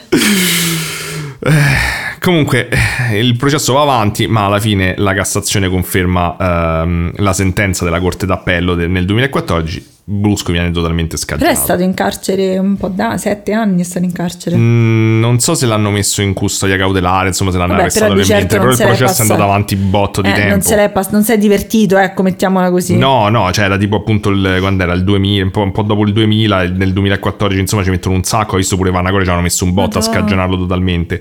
Però praticamente dopo tutti sti anni, stavo al 2014 stiamo da capo. Di no- Non, c'è- non si sa un'altra volta chi era, questi Eh. sono appellati al morso le cose.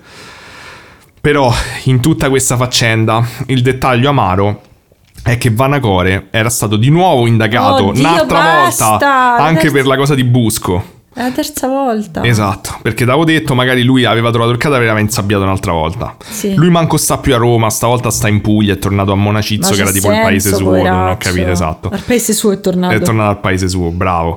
Bravo. E, e praticamente proprio quando era stato convocato e doveva tornare a Roma e tutti aspettavano st'ennesima deposizione di Vanacore, eh, sì, purtroppo è morto, ma non è solo morto, si è suicidato. Oh no, e dai. Però, però è un incubo, eh. C'ha ragione, è un incubo. E tra l'altro su questo suicidio c'è sta chi comunque dice che non è Che è un convintissimo. po' alla mostro di Firenze. Eh, È, un po', sì, un po' pure alla ustica, cioè ci stanno questi di questo è annegato, però è annegato in un punto in cui tecnicamente l'acqua è mezzo metro tipo. Vabbè, tanto abbiamo visto. Però que- questo è un altro, diciamo, no- no- non ci andrei lì perché è ancora No. più troppo complicato. Comunque ehm, lascia un cartello nella macchina in cui dice, ehm, in cui scrive 20 anni di sofferenze e di sospetti ti portano al suicidio. Poverino, madonna. Poi pure, cioè, l'hanno umiliato. L'hanno E lascia, e lascia sul cruscotto una foto di lui in manette poi.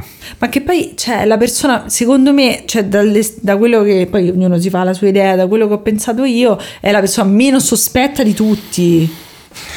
Ci sono dei dettaglietti che non tornano, delle cose, però Ho niente di cioè, di tutti è così, quindi non cioè, se- veramente non l'hanno lasciato in pace È poi e le motivazioni non mi terribile. sembravano poi così È sensate. terribile. Poi magari è un genio del crimine, però almeno dalla mia esperienza, da quello che ho saputo da te, non mi sembra. Sì, no- no, onestamente non lo so, non lo Mm. so. Eh, Tra l'altro sembra che lui fosse diventato pure un po' ossessionato dal caso. Ma grazie al cazzo, eh, che dice che, che collezionava articoli di giornale, E voleva cose sul vedere come andava caso. perché può essere pure che si- a parte Magari che cercava di risolverlo per scagionarsi. cioè io penso so. che ad esempio se fosse successo a te saresti diventato ossessionato dal tuo stesso Sì, caso pure sì, te beh, perché, come minimo. perché vuoi difenderti vuoi essere pronto perché alla fine è un'esperienza di eh, quando non c'è più nessuno eh, ricadono su di te Sì, ti sarei- chiamano eh. continuamente. poi magari oh regà magari è stato lui eh però insomma Ho capito, ma il sangue, non, il sangue non era il suo, il gruppo non era il suo, l'hanno scagionato, l'alibi eh, alla fine era vero, cioè che però cazzo. è davvero bruttissima questa cosa Comunque, mentre tutto sto eh, perdere eh. in qualche modo di, di focalizzarsi su persone che poi alla fine non c'entrano niente, eh, ci stanno altre piste che non sono mai state in realtà approfondite. Battute. E, mm, ad esempio, eh, sembra ad esempio se ci pensi che Volponi stesse cercando di prendere tempo quando la- Sì, Paola è andata lì a sì. casa loro dicendo no ma non so dov'è, boh sì forse adesso Eh. ci pensiamo e che stava continuamente al telefono e che si sa che probabilmente stava cercando eh, Caracciolo sì stava a prendere tempo per cosa se stava a prendere tempo?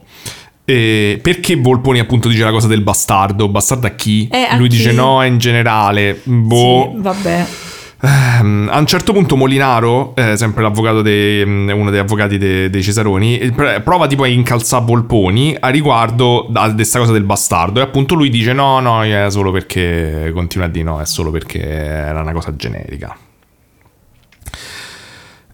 Eh, Poi ci stanno altre mille cose, tipo a un certo punto in uno degli uffici viene ritrovata sta cintura che era compatibile col colore Eh. dello spolverino, ehm, dice che era di Maria Luisa Sibiglia, che però l'aveva dimenticata lì nei giorni precedenti perché pioveva. Ma e- perché ti lavi la cintura se piove? eh, No, perché la- la- si era tolta la cintura e lo Ah. spolverino, ma lo spolverino non, non l'hanno mai trovato, in teoria era compatibile col colore del tizio Però, col scusate, cappellino. raga, era agosto, eh. Dice che pioveva, No, perché lo sta piovere spe- spesso. Eh, lo spolverino. Eh, vabbè, magari... Che Vabbè, ne so. C'era Però, freddoloso. però appunto dice che poi era, sembrava quello che era stato riferito eh, che portava il tizio col cappellino misterioso che era uscito e non è mai stato trovato sto spolverino, quindi dici dove è finito? Magari l'ha usato perché se l'è messo sopra per coprire le macchie di sangue. Non si sa. Mai eseguita. Eh, ci stanno appunto mille piste con i servizi segreti italiani, eh, i rapporti dei servizi segreti con l'ufficio degli ostelli che ti dici che c'entra, non si sa.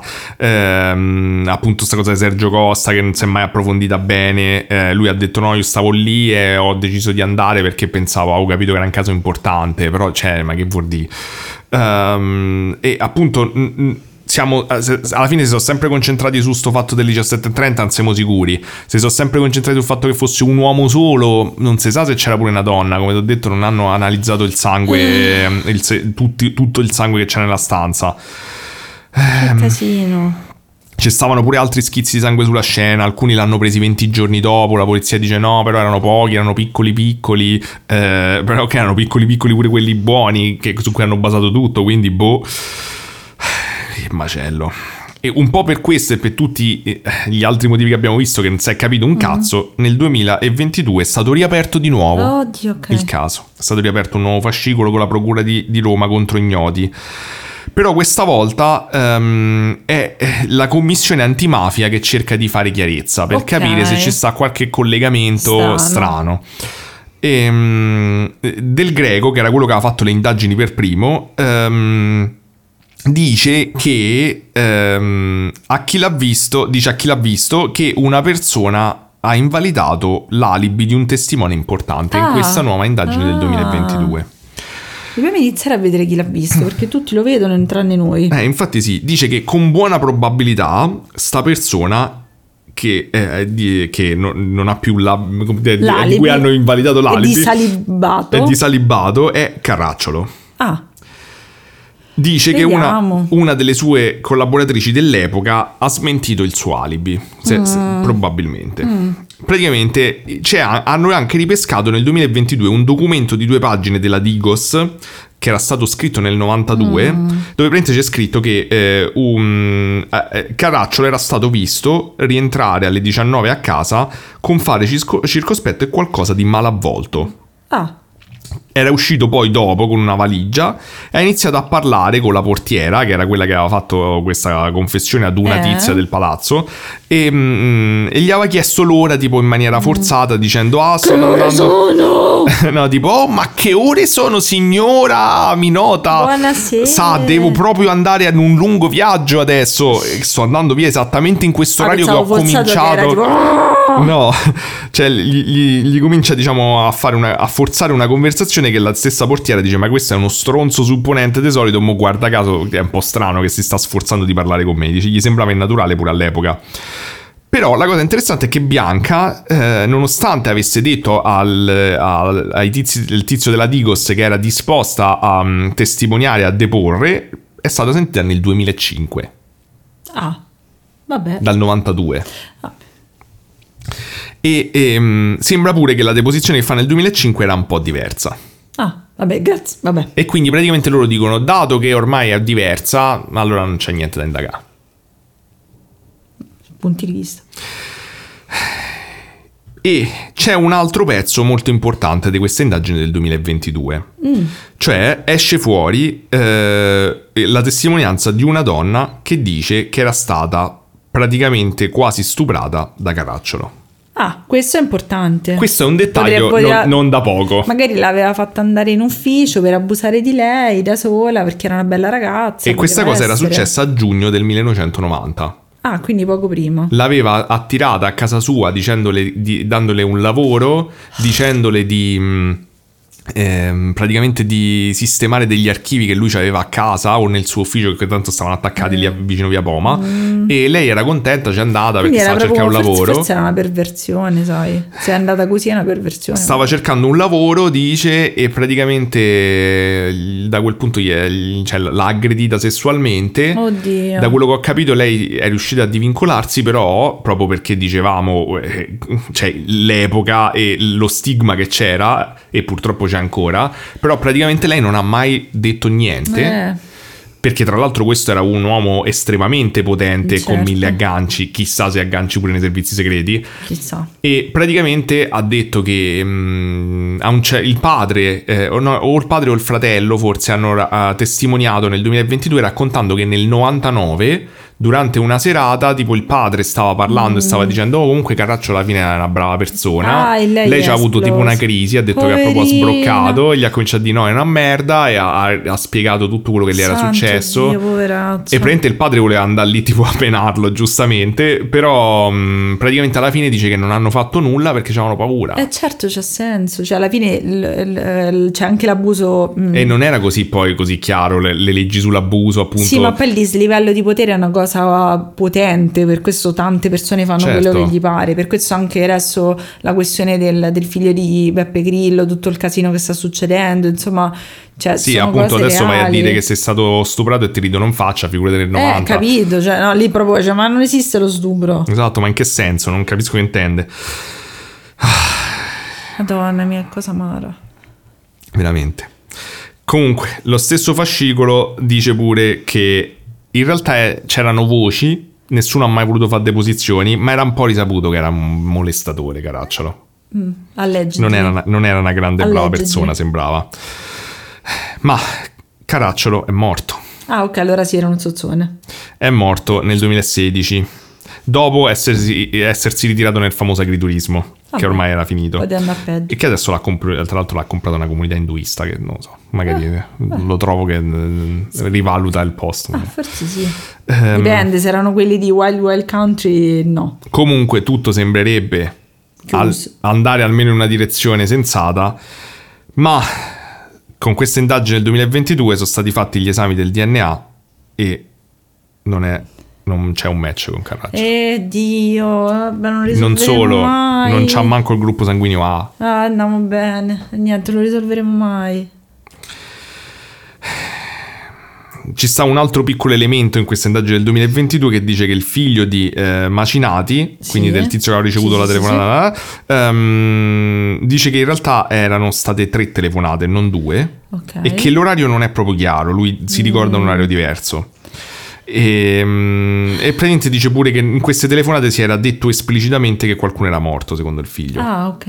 Eh, Che sarebbe, però è ormai... passato tanto tempo, è un casino.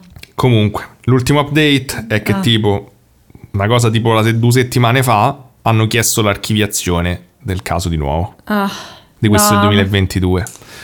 La famiglia si sta opponendo a questa cosa, nel mentre almeno è stato aperto un altro fascicolo per indagare su questa cosa dello stupro di Caracciolo. Però Guarda, adesso il true crime è potente, sono, è- sono potenti queste cose, se li fanno un documentario, Netflix, escono fuori altre cose che lo fanno perché alla fine... Allora, sembra ehm, Igor Padruno ha detto tipo che um, a breve uscirà un episodio di quarto grado Eh. In cui eh, tipo un perito ehm, che sta lavorando con la famiglia Cesaroni ha fatto una- un'indagine approfondita sull'arma del delitto. Guarda, c'è... Però Io dico il fatto da- è che sono passati 30 anni. Cioè io dico, sicuramente eh, questa ossessione per il true crime a volte che c'è in questo periodo arriva a, de- eh, de- delle cose preoccupanti, però porta anche, cioè perché ci sono delle persone che si ossessionano male, Mm, succedono cose poco me. chiare, oppure c'è la, ca- la mostra dei serial killer che è fatta con i cartelloni di terza elementare, però sicuramente ne escono fuori anche delle cose buone, perché ad esempio, non so se avete sentito il, ehm, la questione dell'omicidio del Vaticano, ci sono delle nuove cose, c'è più spazio, quindi magari succede qualcosa, perché io immagino che la famiglia, la famiglia di Simonetta, cioè, è una cosa incredibile quello che è successo. 30 anni così, cioè non- veramente senza giustizia, tirati in ballo a processi di qua e di là. cioè non- Ehm, E poi veramente ti ho detto mi ha, cioè, mi ha colpito davvero tanto come, come caso perché è veramente un'ingiustizia Sì. pazzesca, tutto quello che ci ruota intorno, tutto sto muro d'ume- d'omertà, capito? Non è semplicemente ah, non Mm. Sì. sai chi è. Ma ti senti che lotti contro qualcosa di, di enorme, capito? Cioè, Ho capito, ma cioè, alla fine hanno ammazzato comunque sia una ragazza di, di, di, non mi Eh, ricordo che sì, anni ma- aveva 20 anni. Sì, ma insomma, davanti a delle persone così potenti, purtroppo a volte vanno in secondo piano le vittime. Eh, cioè, e lì ti chiedi appunto, magari non c'entrava niente, magari questo era semplicemente eh, eh, Caracciolo era solo uno che gli piaceva provare a stuprare le donne Vabbè, e non c'entra comunque- l'omicidio, però cioè comunque qualcosa è successo, cioè a prescindere Ma da se sì, queste persone sono implicate, ma te che lavori in un ufficio, mi chiedo, ma come fai a continuare a sostenere delle cose che non hanno senso No. per 30 anni? Di, di cosa c'hai Deve paura? esserci qualcosa di... Vabbè, comunque... Cioè c'hai paura ancora oggi? Penso di sì, a questo punto c'è un'indagine del 2023, Caracciolo è morto, di chi c'hai paura? non lo so. Cioè, tanto sicuramente io so che tu continuerai a seguire la storia. Se magari, se magari ci sarà qualche aggiornamento, sicuramente Daniele ve, la- ve lo riporterà. Spero che non lo fregherò l'anno prossimo a fare l'omicidio del Vaticano, perché sennò dobbiamo fare una serie di 12 episodi. Guarda, già, già è tipo un'ora e mezzo, ci ho messo Cioè, addirittura la seconda volta e non potevamo fare la terza. Vogliamo, vogliamo no- che non facciano le parte e la chiudiamo qui? No, no, no, voglio fare la tua parte. Però voglio sapere. Ho sofferto così tanto che non ne voglio parlare. Eh, ci stai in tutti i modi. Ma voglio sapere, voglio fare una chiosa, non lo so. Cioè, mi dispiace troppo per tutta sta storia. mi- cioè, mi sono immedesimato comunque Eh, in Simonetta credo. Cesaroni. Pensai che te vai al lavoro così. Cioè, sei una ragazza, stai là. C'hai una vita normale da ventenne, cioè ti ammazzano chissà Mm. No, mischiata per, in quale per i cazzata. genitori deve essere una... Cioè, perché sai, dici, ok, ho pre- cioè, è vero che la, la chiusura è importante, perché se tu dici, Ma sì, ok, cioè, è successo qualcosa Magari ti fa sta pure peggio poi quando sai il motivo, però almeno sa, cioè, sai che quello è più o meno quello che è successo e puoi processare. Ma poi te come famiglia magari non sai, cioè ti si avvicinano delle persone e non sai di chi ti puoi fidare, è tutto così poco chiaro. Eppure il fatto che sia stato tirato tanto fuori, tra virgolette, la classe, cioè che lei lavorasse Eh. in una zona ricca, questo dislivello sociale, Sì, è una sì, cosa sì, pesante, una cosa importante. Sì, questa sorta di, di strano dislivello sociale per cui alla fine c'hai mh, pure l'azienda Starelli perché comunque i capi abitavano tutti nella zona sua, eh, sembrava che erano stati presi Eh, tipo, capito? chissà che è non lo so, successo. non lo so. Sicuramente sei stato molto bravo, devo dire, io non l'avrei mai saputo fare così bene, l'avrei fatto in 10 minuti male. Il punto è che alla fine la mia, cioè, la mia chiusura, de- de- la riflessione di chiusura è quella che ho detto prima. Cioè, mi sembra che non si capisca niente. leggi gli appunti Non sto leggendo, lo sto dai. leggendo. No, non si capisca nulla e quindi qualunque dettaglio poi diventa rilevante. Mi sembra che se voi guardate ad esempio i documentari dell'epoca, tipo la prima puntata di Telefono Giallo, e poi guardate le cose di oggi, all'epoca pensavano di avere un'idea molto più chiara. Certo. Oggi ormai si insegue qualunque cosa perché chiaramente non, non, non si- ci stanno più piste, non c'è più niente, quindi come al solito è una questione di dettagli. Speriamo che si risolva qualcosa. Purtroppo io non ho grosse speranze, cioè... mm, È, è brutto, cioè questa è, la parte, questa è la parte brutta del true crime a cui tu non sei abituato, nel senso che a un certo punto devi dire vabbè non si lascia saprà andare, mai. Sì, no, beh, sono abituato con la parte paranormale, insomma, niente. Sì, è vero, però dalla parte del true crime è brutto che mm, ci sono un sacco di famiglie che non, non avranno... E poi tante vite che sono state influenzate Mm. da queste cose, è bruttissimo. Già il lutto è una cosa difficile, poi pensa un lutto nazionale. Madonna, così che non puoi mai lasciare andare. E, e infatti, cioè, l'altro giorno quando ci siamo passati davanti a Via Poma mi sono sentita, pensa questi magari del palazzo, quante Eh. persone sono andate, magari si fanno le foto Eh. davanti, eh, sono inopportuni, è complicato comunque. Mm. Evviva! Buon Eh! Natale! Buon Capodanno! Vabbè, ma adesso ci riprenderemo con la mia parte. Non ordiniamo la cena stasera, cucino io. Che cucini? Ramen, pensavo. Ramen? Ti va? Ma sì, dai. Non ti va? Ah, sì, ci può stare. Ma insomma, è così Beh, già. sì. Porca miseria. Hai parlato un'ora e 41. La mia diarrea verbale Eh. non finisce mai. Come ti chiamava tua madre che ha detto? La perinda e scorcia. Ma noi ti vogliamo bene per questo. Oh, non ci avremmo fatto il podcast se ero uno che non No, chiacchiera. no, certo, certo, ma io, io, io a Io ti volte... intrattengo costantemente, Ma mi lo sai cos'è? Che io a volte, so- io invece sono una persona a volte troppo sintetica. Tu a volte sei troppo sintetica. Però ci bilanciamo per questo. Sì, sì, altrimenti infatti. sarebbero otto ore di Oh podcast. santo Dio, no, Cioè, ma la gente ci spara, non ci vuole uscire con noi. Va bene, adesso andiamo alla mia parte che è meravigliosa e io mi sono, io questa volta posso dire chiaramente mi sono immolata per tutti voi perché ho visto la peggio monnezza della mia vita, cioè non è monnezza, è oltre la monnezza, Davvero? è garbaggio proprio, è uno schifo infinito. Perché eh, anni, tempo fa uscì l'annuncio che usciva questo film e ho detto ma com'è possibile? Eh. Ma che cos'è? E oggi parleremo di Winnie Pooh Blood and Honey. Oh! Perché dovete sapere che l'altro non so perché abbiamo visto un pezzo di Winnie Pooh l'altro giorno, perché io da piccola avevo la cassetta di Winnie Pooh mi piaceva un Perché io sacco. stavo, per qualche motivo che non mi ricordo, stavo cercando di fare l'imitazione della voce di Winnie Ah, Pooh non e non sapevo com'era. E l'altro, eh, nostre conversazioni logiche che facciamo sempre. E io ogni tanto ci do a Daniele il fatto di, che secondo me un grande insegnamento di vita è che a un certo punto Winnie Pooh è rimasto, a parte che è pieno di fat shaming, Winnie Pooh Sì, è terribile, però Winnie Pooh a un certo punto rimane incastrato dentro un buco e secondo me è molto un'immagine di trarre il meglio dalle cose perché alla fine hanno decorato il culo di Winnie Pooh e è diventato arredamento. Sì, dura poco, eh, devo No, dire. no, è durato un sacco di stagioni. Cioè, d- c'è stato un annetto col culo di Winnie Pooh là dentro. Ma come non lo tirano fuori subito? Eh, lo so, ma no, faceva vedere Ah, che passavano le stagioni. ok. Quindi, secondo me, è davvero una bella immagine. Gli mettono delle corna, disegnano una faccia sul sedere e diventa arredamento. Quindi secondo me dobbiamo imparare tutti dal culo di Winnie the Pooh. Però insomma io mi sono chiesta varie cose, eh, ho detto ma come fanno questi a... eh, cioè perché non è... mh, cioè Winnie Pooh eh, è un personaggio creato nel 1925 da A.A. Milne, Milne, Milne, Ah, non ma mai è capito. scaduto il copyright. Ho pensato la stessa cosa Eh. perché lui l'ha creato nel 25, dove de- dentro il libro lui era un poeta, faceva libri ai bambini e gli hanno commissionato questo libro e c'era pure suo figlio come personaggio principale. Quindi ho pensato, eh, è diventato di dominio pubblico, Eh. però credo dopo cent'anni diventa di 50. No, 100. 100. Molto Polino Anco- fanno le notizie. Eh, esatto, c'è questo casino. Infatti, questi subito faranno questa cosa.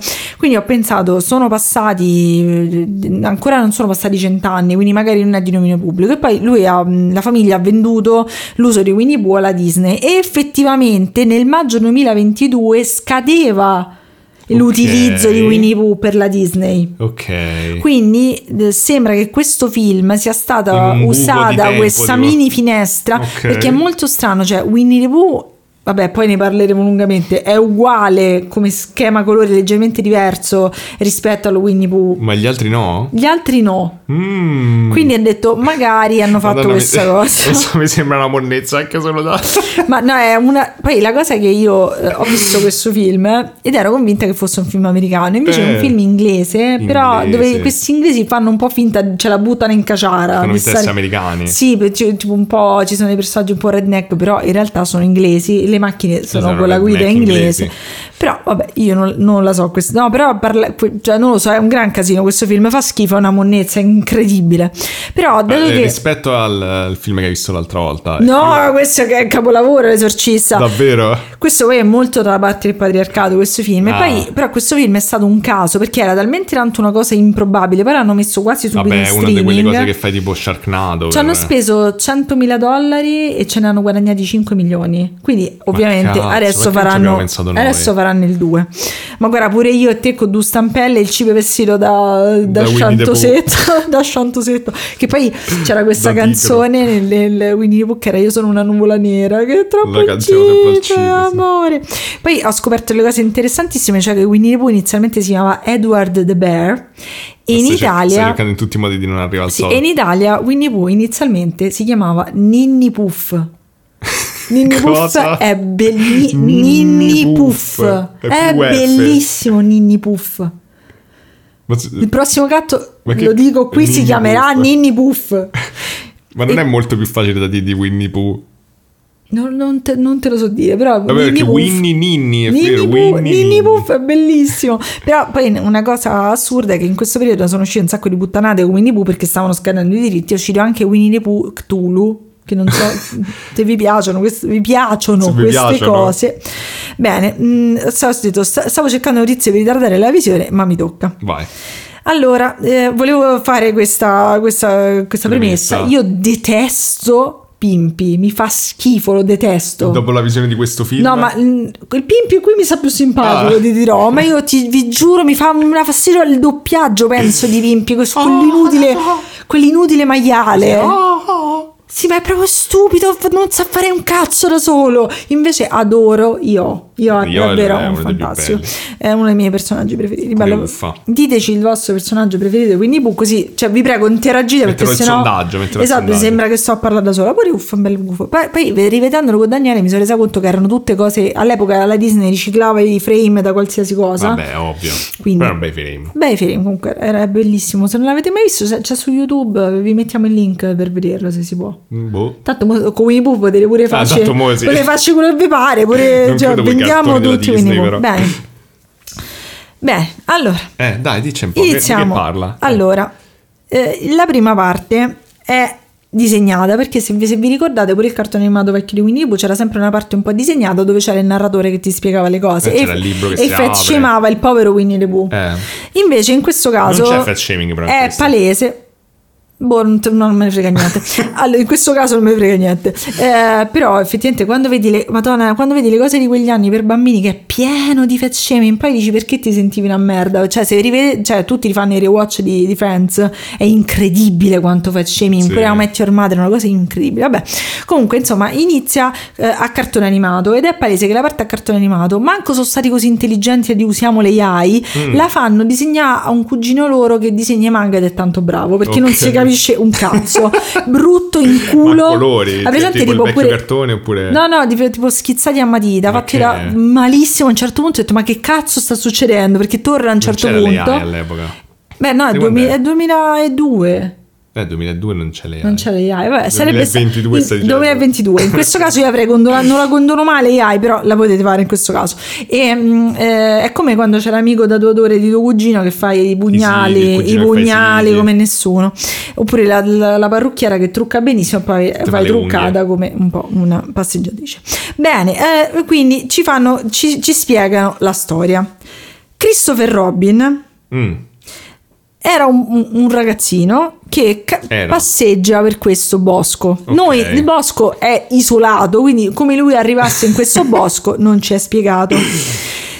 Lui quando era piccolo inizia a dare eh, del cibo a degli animali Ok. che vengono descritti come degli animali Sì. ehm, Eh. aborti, cioè della Eh. specie di animali ibridati con gli esseri umani, teenager. Ok.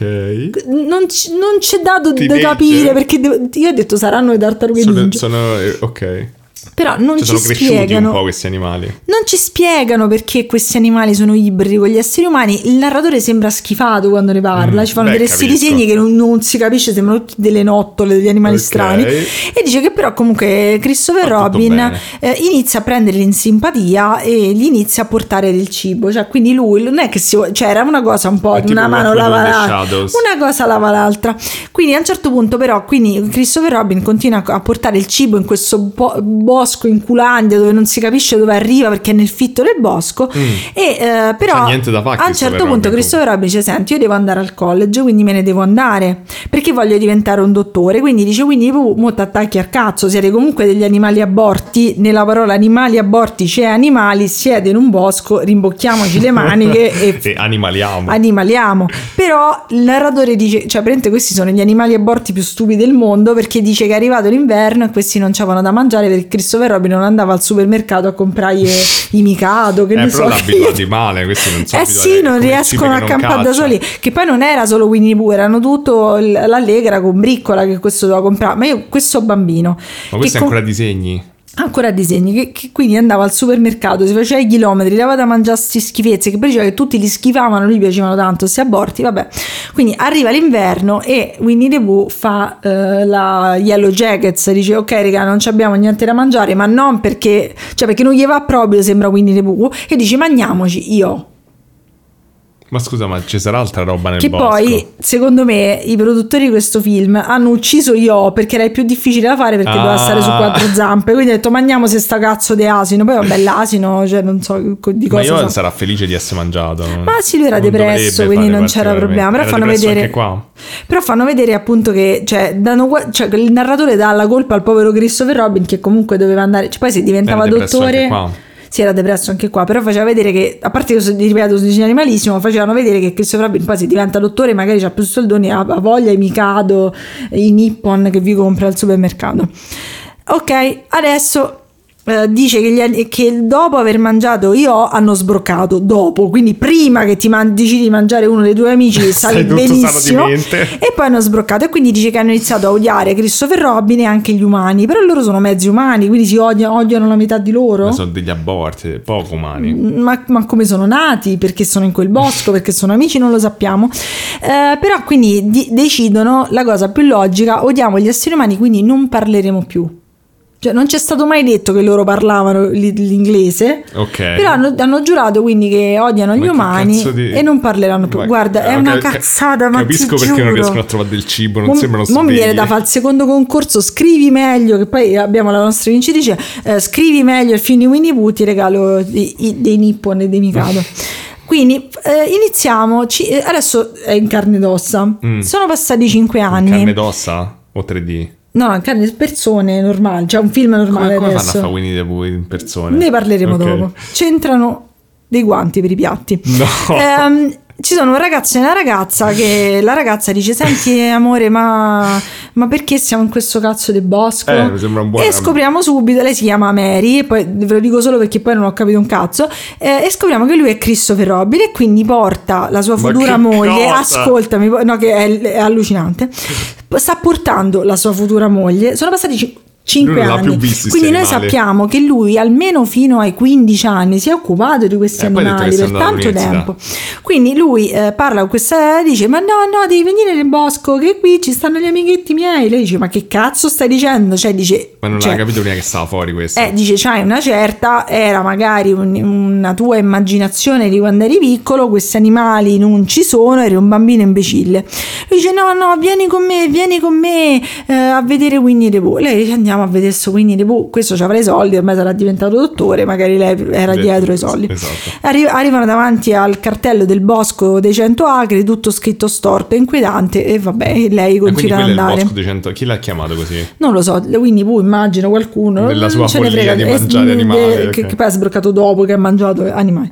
Quindi eh, ha scritto un buono psicologo e a un certo punto lei parla, parla con lui e dice senti Christopher Robin fermati un attimo è quasi notte stiamo andando in questo bosco pieno di cose strane. Ti prego ammetti che però questi animali aborti non possono esistere che parlavano con te. Lui dice sì forse hai ragione. Sente un rumore dietro di sé e fa Puh sei tu orsetto mio! E questa doveva girarsi e dire senti questo sarà pure ricco Ma io ma me ne vado. andiamocene a fanculo. Quindi eh, eh, arriva eh, arriva dice "Ah, no no era qui era qui che io stavo con Winnie Pooh. E c'era questa specie di fortino cioè allora. Comunque ne parla come dici te, come se la- l'avesse fatto a 4 anni, ma era 15. sì, cioè alla fine, infatti avevo detto, cioè, vedi, mi sono fatti i conti, cioè fino a 15 anni non erano rincoglioniti, Eh, non è che cioè, c'aveva tre ricordi una cosa che anni, hai fatto a 15 esatto. anni. Però una cosa, insomma, eh, allora, arriviamo nel campeggio di Winnie the Pooh. Dico campeggio perché inizialmente sembra un fortino, però poi ci sono delle roulotte dove abita Winnie Pooh. Dove l'ha presi i soldi per comprare? Non lo sappiamo, non sappiamo chi li abbia È andato costruiti. a comprare delle roulotte. Quindi lui arriva e vede che è pieno di vasi di miele sporchi, però avevano i soldi. Eh. Sol- hai presente che il vaso di Winnie Pooh è di ceramica? Eh. Avevano i soldi per farne uno solo. Ok. E poi gli altri sono tutti di vetro. Quindi quello lì era sporco di sangue. Dice: Andiamo da Pooh, amica mia, amore, andiamo a vedere Pooh. E questa dice: Ma che cazzo stai dicendo? È questo sporco Ma di ancora sta sangue. lì questa? Sì, ancora sta lì con lui. Ma scappa. Quindi io poi ho detto, mi sono fatta anche una domanda perché sai, sai che ad esempio quando io ho tutto questo ragionamento lunghissimo, ad esempio quando vediamo abbiamo visto Alvin una volta Mm. e ho detto questo, questo animale è morto adesso. Eh sì. È molto amaro e ho pensato, sono passati comunque, sono 5 anni e questi aborti sono da soli, magari sarebbe, cioè, saranno Non morti. so, aborti fatti molto bene. Eh, non, non sappiamo bene. E quindi eh, a, un, a un certo punto loro passano pure davanti la, la tomba di Io che è fatta col compensato. Ma quindi hanno fatto una tomba dopo Sì, sì, questo sono magnato, però insomma era buono. Ma scusa, però è una cosa. Vabbè. Eh. Cioè, nel senso, a- a- hanno risolto l'immediata crisi alimentare mangiando Sì, ma non sappiamo. poi. Eh no, e poi eh, hanno cioè. giurato di odiare gli esseri umani che si sono magnati. Eh, non potevano fare subito, scusa. D- Daniel, mi, mi stai ehm, rovinando il colpo di scena. Vabbè, quindi eh, passano davanti alla tomba di Io e tutto, ci sono ste roulotte, poi, poi, poi lucide, proprio costose le roulotte di Winnie the Pooh. Ma quindi però si, vabbè, si vanno a cacciare gli umani, quello va bene. Cioè, quello Vabbè, è faticoso. alla lunga. Potevano farlo prima, c'aveva più senso. Eh, Comunque, come dici vabbè. Vabbè, trovano de- una specie di dormitorio, eh, poi cambia tutto perché c'avevano pochi soldi. Delle Dormitorio. ossa dove dormono tipo letti a castello, roulotte, non vi so dire. E praticamente trovano un ritratto di Christopher Robin tutto cancellato perché No, Winnie the è come me, porta rancore. E eh, la ragazza inizia a avere paura, sente che entrano tutti i piccoli abortini all'interno Quanto della. eh, come una persona, un alto come te, Winnie the Pooh. Che Ah, vabbè, grosso Eh, grosso ok. Winnie the Pooh, sei bello alto. Eh, entra Winnie the Pooh dentro questa, questo, questo roulotte, i ragazzi si nascondono, aspettano Winnie the Pooh si addormenti, però non lo vediamo ancora chiaramente Mm. e lo vedremo alla- poi lo vedremo chiaramente me- meglio, meglio di non no. vederlo. E loro si rendono conto, insomma, che, mh, eh, che possono scappare, quindi riescono a uscire fuori e ehm, incontrano Pimpi. E Mm. Pimpi è proprio fatto con la plastilina a 3,50 euro. Cioè, voi vi dovete innam- immaginare che sono delle persone normalissime Eh? con una maschera. Ok. Fine. Ma come fai? Come fai? Lo vedi che non è. Sono delle maschere di, Pimpi. plastica comprate al cinese a 3,50 euro. Ma c'è una persona normale con una maschera. È una persona normale con una maschera, cioè non è niente di effetti speciali Ok. incredibili. Quindi io penso che questo fosse il trailer perché è fatto ancora peggio del, del resto del film. Eh, non dovrebbe essere fatto meglio il trailer. Sono tizi, una- come detto, sono tizi come una, con una maschera e una maglietta. Ed è notte, almeno fanno finta di nascondere questi effetti che fanno schifo. Quindi eh, in- arriva eh, Pimpi che strangola la tizia con una catena e gli spacca la testa. Gli effetti sono fatti in 3D, i lividi, tutto fatto in 3D ed è una monnezza incredibile. Eh, so- so- so scritto, sono fatti con Paint. Ok. Christopher Robin cerca di scappare, ma arriva Winnie the Pooh e lui che non capisce un cazzo fa Pooh, amico mio, che è successo Pooh? Eh, perché sei diventato Ma se a lui gli cattivo? piaceva solo Winnie Pooh e la Pimpi non gli piaceva. Non gli piaceva tanto Pimpi, ma Christopher Robin secondo me Pimpi non gli è mai piaciuto un po'. Eh, Mm. Cioè, quindi- nel senso, non, non ha notato che Pimpi ha appena ucciso la sua lui futura dice moglie. sì però non, non, c'ha rabbia perché è Ok, troppo stupido ok. questo grande luminare Eh, arriva e dice senti Pu guarda a me dispiace però devo andare al college non sono più venuto a portarvi Mikado e le, le merendine Eh, ci da siamo festa arrangiati per conto nostro. Pu non parla perché Pu ha fatto il voto di non parlare Ah. non perché dovevano pagare di più gli attori no quindi eh, torna per un attimo cartone animato la poi se gli storia attori non parlano li devono pagare di meno eh, per i penso di sì, americani. penso di sì, quindi penso sia questo motivo. È davvero una monnezza, raga. Continuiamo ad andare avanti. Quindi torna per un attimo cartone animato e scopriamo, ci fa perché secondo me era troppo dispendioso. Scopriamo che loro si mangiano gli esseri umani che, che catturano, che Ho distruggono. capito, ma devono andarli a prendere in centri abitati. Cioè, Allora- è molto più difficile che degli animali. Mm, Ricordiamoci questa cosa che li mangiano perché secondo me non ha senso. Poi Ok. io ho, ho ragionato lungamente, dovevo ragionare se no era inutile vedere questo film. Ok. Mentre c'è il titolo, sentiamo dei- degli annunciatori di TG che dicono che praticamente questo bosco dei 100 agri sparisce una persona ogni 20, 20 minuti. Nessuno va a Però vedere, lo però. dicono con soddisfazione. Tipo, non puoi stare 100 acri lontano da questo bosco per sopravvivere. Tipo, felicissimi. Ma che è diventato tipo la notte del giudizio? Sì, ma poi la cosa che io dico è che magari quando facevano dei rapimenti nei boschi non trovavi le persone. Adesso hanno i droni, cioè Winnie the Pooh è giallo limone, lo all'alto, c'ha le roulotte. ma c'ha le roulotte e oltretutto sembra pure che stanno proprio, cioè non stanno al centro del bosco, stanno vicino all'entrata. Ok. Dove vedevi sto cazzo di, di pisellone, poi tutti dicono un orso, ma non c'entra, sembra un cane depresso, poi ne parleremo di Winnie the Pooh. Vabbè, ok, adesso iniziamo però, incontriamo la nostra protagonista che questi idioti che non sanno scrivere film si chiama Maria, quindi la tizia Mary. che è morta prima si chiama Mary e questa Maria, io ho detto scusate ma Hanno quella... fatto Silent Hill. È vero, dicevo questa è morta dieci minuti fa. Quindi c'è c'è questa tizia che è in uno studio di una psicologa, che ho scritto che questa psicologa diventerà molto ricca in questo film, che eh, lei dice delle cose, questa mm, me- Maria dice delle cose molto generiche di trauma e la psicologa che secondo me gestiva un, un centro vacanze dice guarda no, non ti preoccupare per i tuoi Mm. problemi mentali, fatti una bella vacanzetta, vedrai che sei meglio. E lei dice vabbè che, che problema c'è? Sai dove voglio andare in vacanza? Nel bosco, bosco. dove è conosciuto il bosco dove tutti muoiono. Ma che cazzo vai in Ma vacanza se- in un bosco? Se tu un minuto prima mi fai vedere che i TG dicono che è il bosco mortale e questa si Magari gli vuole rilassare, ma che cazzo di senso c'ha? Vabbè, lei prende la macchina e ci fa, sca- eh, ci fa capire che sono varie amiche, cioè no, non ce lo fa capire, questo ve lo dico io perché io non avevo capito tutta sta gente dove veniva, però che una loro amica Tina è in ritardo e lei è sempre ritardataria e non è ancora arrivata. Oh, chissà dov'è. Si fermano in un benzinaio. Io avevo- avevo capito che era casa loro, ma è tutto spiegato talmente tanto male. In questo benzinaio è tappezzato da testa a piedi di eh, foto di gente scomparsa. Vabbè, non è un problema secondo me. E lei entra in questo benzinaio e dice: cerca se c'è il tizio per fargli benzina. A un certo punto urla: Non credo ci sia nessuno qui. Ma che cazzo di idiota sei? Cioè, Non quindi, c'è nessuno a chi lo dici. Esatto. Vabbè, comunque entra una quantità di gente incredibile che era il benzinaio che stava lì nascosto. Ma vabbè, non c'è problema. E eh, arriviamo allo chalet dove loro devono andare dicono: Ah, ci sta un hot tub in questo chalet, la Ma vasca be- da bagno. il benzinaio non se lo mangiano perché gli serve la benzina del... Ecco, allora nella mia mente di persona che sai troppo di film ho detto che il benzinaio procura le vittime Eh. all'orso, non c'entra niente, no. Ah, Zero. non se lo mangiano perché serve la benzina per la roulotte probabilmente. Aspetta, perché vi ripo- vabbè, non posso dirlo, lo, Ok. lo vediamo dopo. Ci- mm, vabbè. Quindi arrivano in questo chalet e sono tutti felici.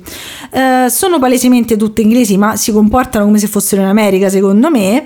Eh, e stando in questo bosco, isolati nello chalet con le amiche sue, Ci decidono di fare un digital detox. Però l'amica Ok. loro Tina non è ancora arrivata, quindi una i telefoni di tutti e li spegne. Ma scusa, ma questa... ok. Ma quando Vabbè, siete sembrano tutte, è passato un po' di tempo, potete fare ok, spegniamo i cellulari se lo volete fare, però comunque cioè, è un bosco dove non c'è niente, devono fare la spesa, niente, non, non hanno telefoni. Vabbè, e gli ha detto vi levo i telefoni così con- non usate Instagram. Allora mettilo in modalità aereo così poi telefoni magari, cioè mettilo, togli internet e telefoni. Ma semplicemente non usare Instagram. Vabbè, Ehm, arriva, sta arrivando la loro amica in ritardo e dice: Ah, mi sono persa, mi sono persa. E questa poverina, a parte che è un'attrice pessima, mi dispiace per lei, Vabbè. ha la faccia talmente tanto rifatta che sembra cioè, proprio scolpita nella cera. cioè, non ha espressioni facciali, però eh, ci, ci serve per altri motivi. Perché a un certo punto lei dice: Mi sono persa, mi sono persa. Eh. E eh, compare Winnie the Pooh. Lei fa. Vabbè, io scappo. Scusi signore. Per sicurezza. E Winnie Pooh le strappa la maglietta, le si vedono le tette. Io qui quando ho urlato, ti ricordi che ho Ah, fatto, "Ah, sì. che cazzo?" Winnie the Pooh. Hai fatto signore aborto. Ho detto, ma Mi- che mi vuole, orsetto sciocco? E questa le, le strappa la maglietta. Però, Quindi eh, Winnie the Pooh è un zozzone. ma non, è fatto per far vedere due tette. Ah, ok, non Però è stato, ma è orribile, non c'entra niente. ma perché l'abbiamo dovuto fare? Vabbè, perché il resto invece. Poi Winnie the po' Pooh la prende e l'ammazza, però la uccide sbattendole la testa. Mentre le sbatte la testa c'è un rumore tipo di, di un motore ed è fatta talmente Eh? tanto male la fotografia che non si capisce come la uccide perché la uccide.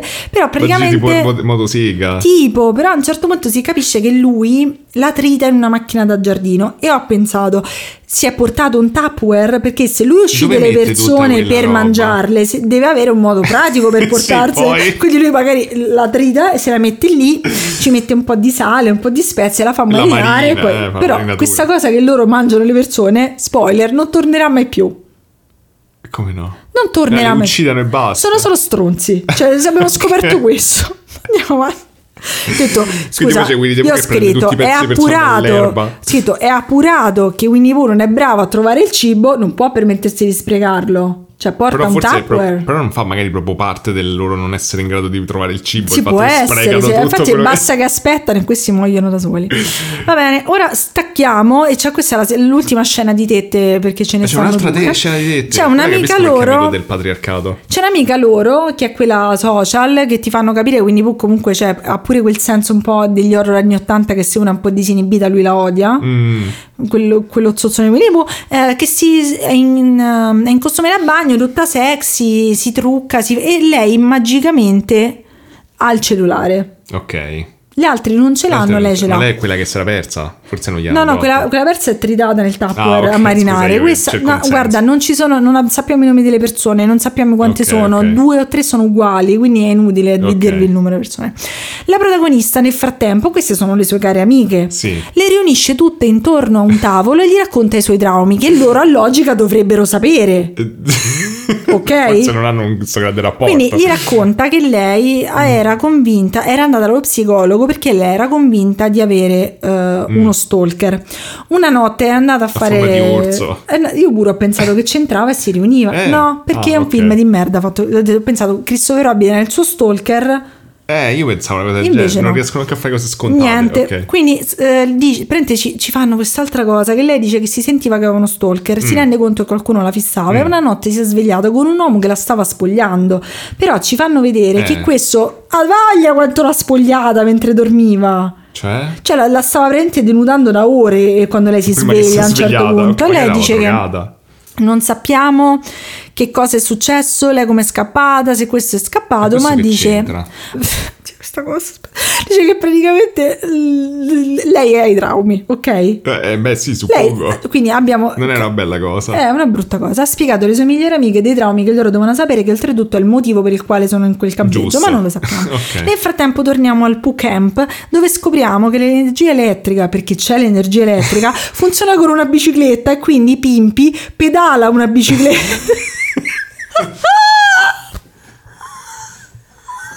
Ci vedi sto porco? Sta maschera di plastica che poi, perché poi poraccio. che poi Pimpi è- non è uguale a quello della Disney, è un maiale normale con Eh. tanti denti e i denti si vede che sono vuoti di, di plastica che con che energia questi sono mascherati, penso che lo mette nel curriculum. si vede che con energia eh, eh, pedala la bicicletta Sì. e la cosa bella è che non è che questi animali, questi aborti, Darwin ha parlato chiaro, dovevano morire Eh. perché Pimpi non è bravo a pedalare, quindi salta questa energia elettrica. Ma che ci fanno questa Ma energia? vi giuro c'è il stacco, Ma stacco scena Netflix? e c'era Pimpi su una bicicletta. È stato uno dei momenti più belli di tutto questo Ma, ma mi spieghi che ci fanno questa corrente? Ma niente, ci cuoce, ci cucina, non, non te lo so Ma no cosa? Non rientrano ma cibo. Scusa, cioè questi sono stati lasciati. Infatti, ho detto, sono degli animali molto creativi per essere lasciati Eh, a hanno morire creato una dinamo, poi hanno creato un... Forse, eh, Ma- forse io mangiare il corpo di Olio ha dato dei poteri dopo. Eh, ma non- poi, poi però tridano le persone senza ricordarsi se ne madre. Però insomma eh, scopriamo in questa grazie all'energia elettrica che ci ha fornito Pimpi, che comunque Pimpi molto green lo, lo- lo stimo, È vero, però, scopriamo che Christopher Robin è ancora vivo e è senza maglietta, senza motivo, è un po' erotica questa tette cosa. pure. No, Christopher Robin è un uomo. Eh, vabbè, un po' le di tette tette maschili, maschili. beh certo c'è chi piace Eh, e Winnie the Pooh va lì proprio cioè Winnie the Pooh è un rosicone è proprio un rosicone quindi va da- si tiene Christopher Robin legato ma da mesi sembra Mm. però sta benissimo Non lo fa mangiare, sarà quello tipo. e Winnie Pooh arriva tutto coperto di bava e di sangue. Che, allora, c'è pure questo Eh, ma problema. com'è Winnie Pooh? Eh, mo ve lo dico, aspetta, aspetta. Ehm, che, capiamo, cioè, allora, Winnie Pooh sbava. Ah, a mia opinione sbava. Ok. Però non riescono a far capire quando è bava e quando è miele. Quindi o lui si cerne miele dalla faccia. e quindi ha risolto il problema Esatto. perché quello che mangia. Esatto, oppure sbava su Christopher Robin. I due hanno un rapporto che è chiaro, cioè io non voglio approfondire questa cosa. e adesso vediamo benissimo Winnie the Pooh perché mentre Pimpio poverino pedala, lui si Eh. siede al suo tavolo, sembra un tavolo da trucco Ok. e vediamo bene il volto di Winnie the Pooh che ha le sopracciglia da vecchia, definitissime nere ad angolo e distantissime. Quindi ha questa faccia sorridente, l'unica cosa che si muove è il mento Mm. Ok, perché è una maschera di ricoperto di miele o bava e lui si ricorda i bei tempi in cui Christopher Robin gli voleva bene e nel frattempo si cerne miele poi ci sono delle api che ogni tanto appaiono ma Ok. questo non ci importa Eh, Winnie Pooh quando si ricorda questa cosa inizia a spaccare tutto nel presente Cosa si ricorda? quando si ricorda quanto erano vede. belli Mm. eh, i, Ah, i quindi non è tempi contento, ok. no perché è un rosicone Però non c'era una roulotte quindi eh, all'epoca. No, all'epoca eh, c'era un fortino, ora si sono procurati Mm. le roulotte, ne- non so come è successo. Però quindi eh, lui dice è il momento dentro di sé, perché io ho un legame col personaggio, l'ho capito, e devo vendicarmi a Christopher Robin. Quindi c'è una vendetta che vagamente ha senso e una seconda parte della vendetta che non so, il- non so che cosa significa. Quindi Winnie the Pooh ha conservato, da quello che ho capito, la coda Io. Ok, perché quella non è commestibile. No, l'hanno denuda. Perché, no, legno. perché no, presente che poi lui c'era la coda finta che era Eh, attaccata. Eh, era di, di, di pezza Ah, sì, tecnicamente. scusa, sì, eh. Mm, Però lui ha conservato questa coda e con questa coda frusta Christopher Robin. E penso che questo sia il materiale più eh, pericoloso del mondo perché gli fa proprio tipo dei, dei tagli. Ma è una coda di crine, cioè non è che fa tanto male. Però inizia a fare così. E eh, Ok. gli dà tutte Ma queste. c'era il chiodo poi dall'altra parte. Esatto, però quello. eh, pure io secondo me, però lo frusta con la coda e a un certo punto eh, fa due piccole vendette. Qui ho Mm. capito che the Pooh è un rosicone perché gli mette accanto il cadavere della fidanzata che si sono magnati. Vabbè, quello già se ne erano accorti. Sì, però ah, la glielo sono magnata questa. Se non sappiamo se è andata male o se la sono magnata, che cosa fanno, però glielo posiziona vicino a dove c'è Christopher Robin Mm. legato, così la vede, e poi gli crea una doccia di organi. Cioè prende un... però so, bra- so creativi a fare queste cose, gli prende un cestino dove ci sono tutti gli organi Ma quello è zozzi. cibo. Gli mette un tubo, fa un sistema di, di- di- di tubi comunicanti, gli, gli spruzza con una doccia, che quindi hanno anche le docce. Ma vedi, potevano essere Ma così sono creativi. idraulici, Ma elettricisti. guarda che aspetta, poi sono vediamo. autonomi, Aspetta. hanno creato una società. Esatto, dico, cioè, in realtà lui ha fatto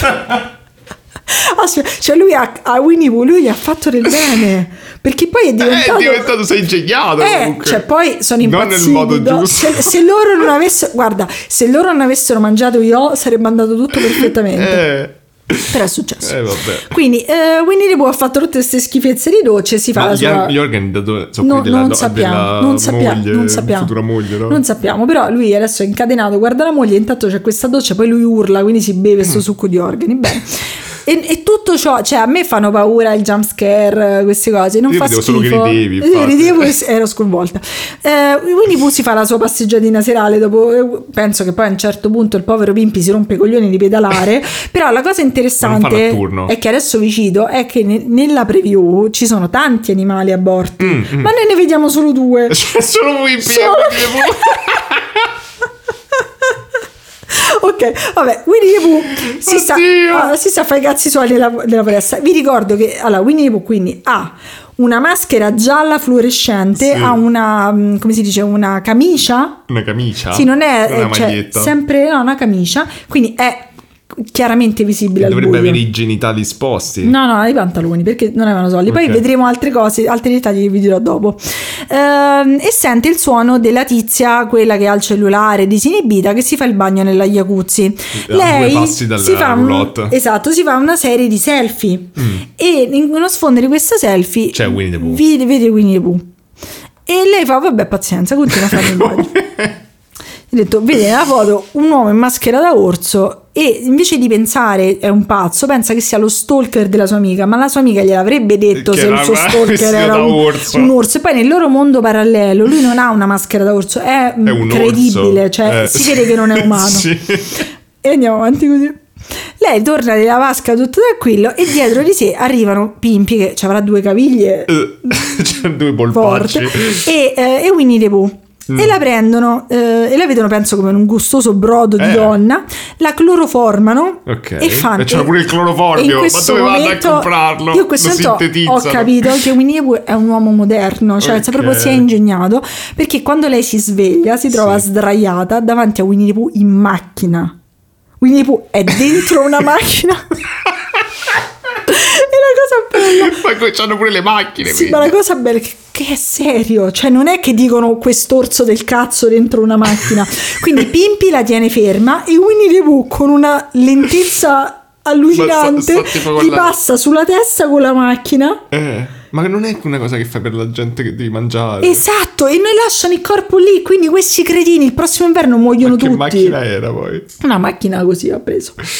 Quindi, Ma cioè, quindi hanno, fa- hanno- cioè, sono andati tipo da un concessionario. Hanno preso... l'hanno rubata c'ha una. Vabbè, scusa, c'hanno l'elettricità, c'hanno le docce di organi, c'hanno tutto. La benzina, tutto, sì. Quindi eh, io ho terminato, ho visto come hanno preso la patente. Eh, vabbè, questo forse la polizia non li ferma. Però eh, ho, ho scritto in questo momento eh, Pimpi sembra felice, quindi ho detto è Ah. meglio un amico felice o uccidere una donna O lasciar viva una donna Esatto. disinibita, ok.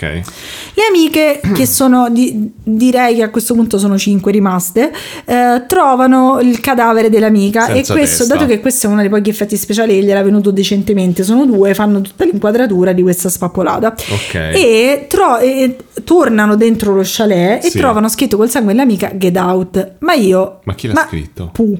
Ma perché, scusa, Ma contro tu, i suoi esatto. interessi? Cioè, allora, allora, stavate andando bene, potete sopravvivere l'inverno, state tranquilli. cosa? Continuiamo così, state tranquilli, andiamo avanti. Quindi eh, loro vedono Winnie the Pooh arrivare con un macete e fanno: Oddio mio, questo non è umano. Ma è un uomo con una maschera. Cioè, come No, fai? detto che però nel loro mondo Sì, no. ho capito, però è cioè, proprio umano nel senso, vogliamo. Quindi loro sono ferme in un angolo e dicono: o dobbiamo trovare un'arma o dobbiamo chiamare la polizia. Ferme. anche tutte e due comunque. Non fanno niente di tutto ciò, niente. Speculano su Winnie the Pooh, stanno lì. Che vuol dire speculano Dico, ma sarà the Pooh?" umano? No, che cosa farà? Bitcoin. Dice proprio sono le donne peggiori, sono donne di film horror anni 70 addirittura, cioè questo è davvero Si mettono a cucinare per- cercare di è allontanarlo. davvero cioè, un, il patriarcato proprio per continuare il mio cosa. Vedi che c'aveva ragione esorcista. Dopo quindi si cagano in mano, vedono Winnie Pooh, c'è il macete, speculano. La tizia con lo stalker Maria si ricorda che lei ha una pistola. Ok. Allora, vedi, un- ti scrivo col sangue, la pistola tu la devi prendere immediatamente. Di solito è il, è il tipo di situazione che- per cui ti porti la pistola. Non si sa.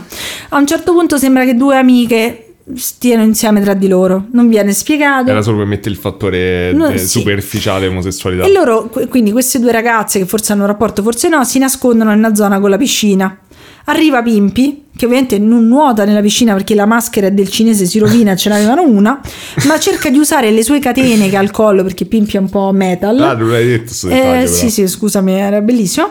E, e tenta di uccidere. ehm, Ah, è vero, hai detto che strangolava con la catena pure la sua Esatto, e tenta di uccidere una, uccide una, una delle due ragazze e l'altra la rapiscono. I Chi la rapimenti. rapisce? Sono solo Ui- lui e Winnie the Pooh. Eh, la rapiscono una ragazza, Pimpi, se la porta via una.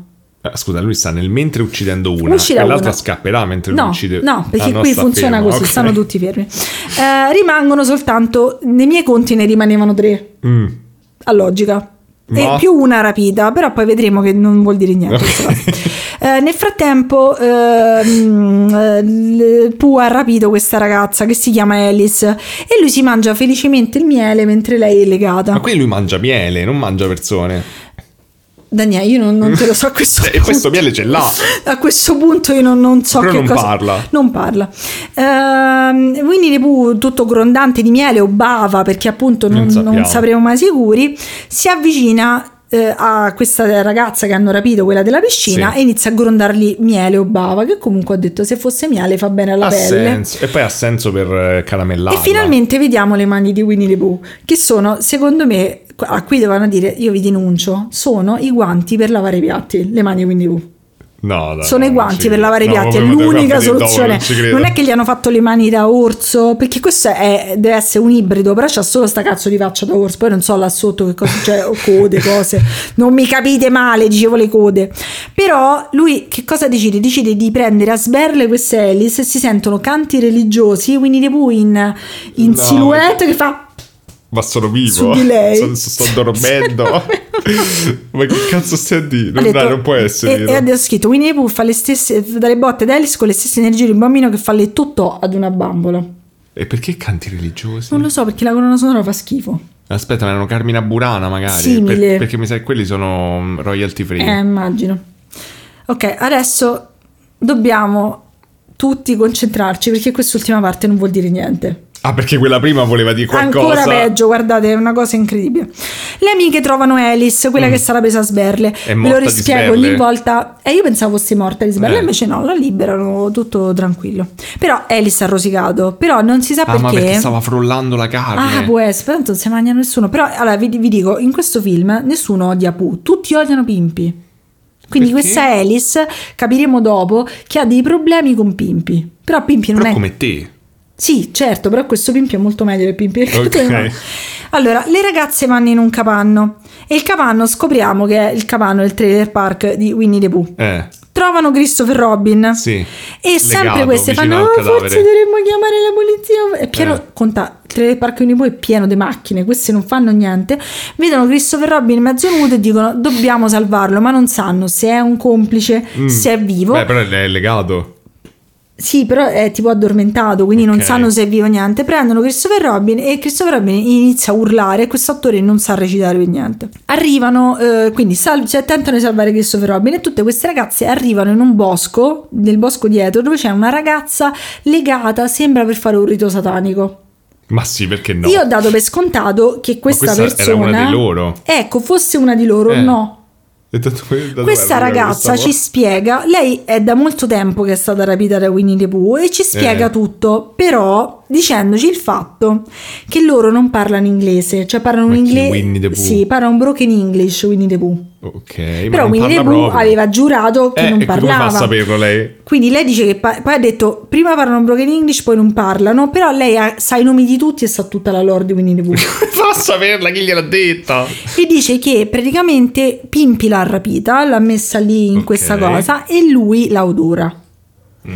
Però non dice che Pimpi la mena, gli fa niente, la odora. Quindi, però lei odia, anche questa tizia odia Odia Pimpi. odorata. Ah, ok. Vedi che una delle due ragazze ha una pistola, ruba la pistola e dice devo, devo uccidere Pimpi. Ma non poteva chiedergli uccidi, cioè...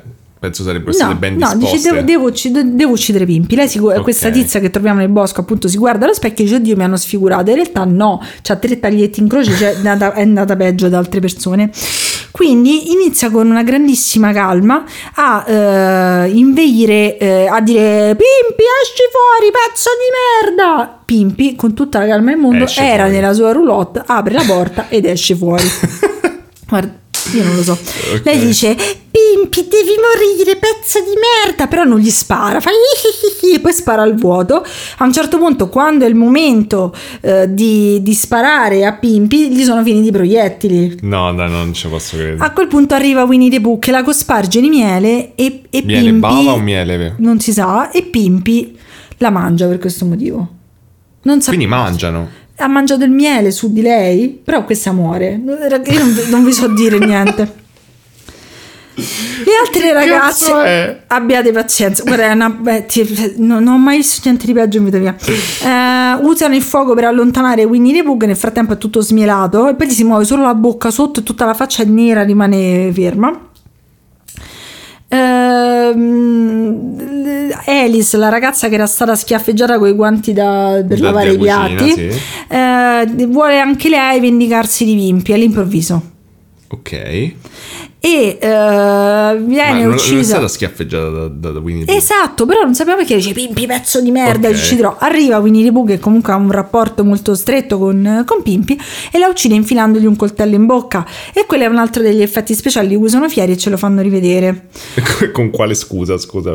Non lo so, lo, inquadra Varie per lungo volte, tempo. ok. Winnie insegue le altre due che nel frattempo vedono che si avvicina alla macchina del benzinaio e lì ho detto eh, ok il benzinaio Ah, è eh, in beh, mezzo a questa certo. cosa. Loro di- raccontano la storia del benzinaio e dice ragazze eh, la droga è una brutta cosa, non esistono ursi antropomorfi. Coper- con, le, con le pareti coperte di, di voi- cose di persone scomparse. Eh, ma voi dici entrate nella macchina, andate via e poi gli raccontate la storia. Quindi esce questo benzinaio insieme a degli amici ammazzano. e, eh, e vedono però a un certo punto arriva Winnie Pooh, dicono ok queste non sono drogate, escono questi tre dalla macchina e le ragazze si nascondono nella macchina. Questi tentano di uccidere Winnie Pooh, uno usando un coltello, uno una pistola e un altro una bottiglia. E quindi se, se vuoi ammazzare Winnie Pooh con una bottiglia non Non va so, bene. magari pure. eh, Le so. ragazze entrano nella macchina e si ricordano che essendo dentro la macchina, la macchina parte e se ne possono andare. Comunque è probabile anche che è probabile anche che il benzinaio avesse dei proiettili perché siamo in America, Sì ma, comprare. sì, sì, ma erano armati fino a dentro e Winnie Pooh sradica tutti. Poi li a mandare avanti, a mandare avanti ogni 10 secondi perché mi annoiavo. Ah no, non vale. Era la fine, non ce la Magari era bellissimo. Winnie the Pooh,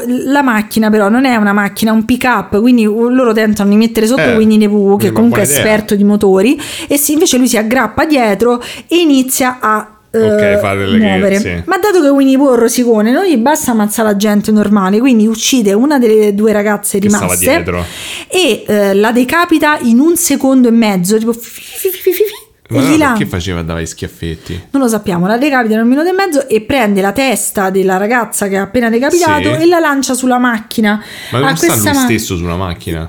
Ok, devo fare. rec- Allora, quindi Winnie Pooh era sul io tetto. Cioè, ti Eh. devo rifare la scena perché non si capisce. Allora, Eh, esatto. Sale sul tetto della macchina. Sì. Loro fermano la macchina perché Ah, la macchina si fermano, ferma. ok. Winnie Pooh si mette davanti la macchina, apre lo sportello, ammazza una delle due, la decapita, Prende la la testa. testa, la lancia sulla macchina. Partono i tergicristalli, c'è sangue dappertutto. E alla fine l'unica ragazza sopravvissuta è quella Maria che era stalkerata. Ok, ma lo stalker arriveremo a un senso? No, oppure- non ha senso, solo per far farle avere la pistola che poi non ha usato, quindi non, non Ah, c'è ma senso. seriamente? Sì. Eh, Christopher Robin arriva e investe Winnie the Pooh perché anche Christopher Robin aveva trovato un'altra macchina che ha Beh, pieno guidato esatto perché quindi ci fa capire che era facilissimo Qualcuno si andarsene. ricorda che c'è le macchine Christopher Robin distrugge Winnie the Pooh a metà ovviamente come tutti i, i trope di film horror Winnie the Pooh sta, Continua. non è che l'ha ferito sta benissimo Ok. cioè si alza fa Come fa alzarsi? È diviso a metà? eh, eh, no, è, mm, è colpito con la macchina a metà, è, pie- è a 90 quindi the Pooh. ok, proprio fa scrack, si mette dritto. e ok, va. sì. Quindi Winnie the Pooh si avvicina a Christopher Robin che dopo mesi e mesi che gli fanno la doccia con le budella non ha capito un cazzo. Gli dice: Senti, Winnie, non uccidere la ragazza stalkerata, prendi me, io rimango qui, siamo migliori amici. Winnie the Pooh abbiamo capito che è un grandissimo rosicone e uccide la ragazza. Ok. Ehm, Pooh assiste molto educatamente a lui che piange, a Christopher Robin che piange fermo, sul aspetta. cadavere della ragazza, però non si sono mai visti, non si Ma conoscono. infatti digliene frega. Christopher Robin a questo Ma non ha momento- pianto per la moglie. Esatto, a questo momento super toccante, quindi Pooh sta lì e fa vabbè, comunque sono i sentimenti, bisogna aspettare. E, mm, e- e- e uccide la ragazza. Christopher Eh, l'ha Robin già uccisa? No, la, la- mm, sì, l'ha uccisa, l'ha- uccide Sì. la- è morta la ragazza. Sì. Christopher a questo punto dice adesso vado su Christopher Robin. Ah, mo' ha aspettato, ha Christopher Robin ha abbastanza. aspettato, aspetta anche lui educatamente, quindi poi si rimetta un attimino e poi dice senti io mi do.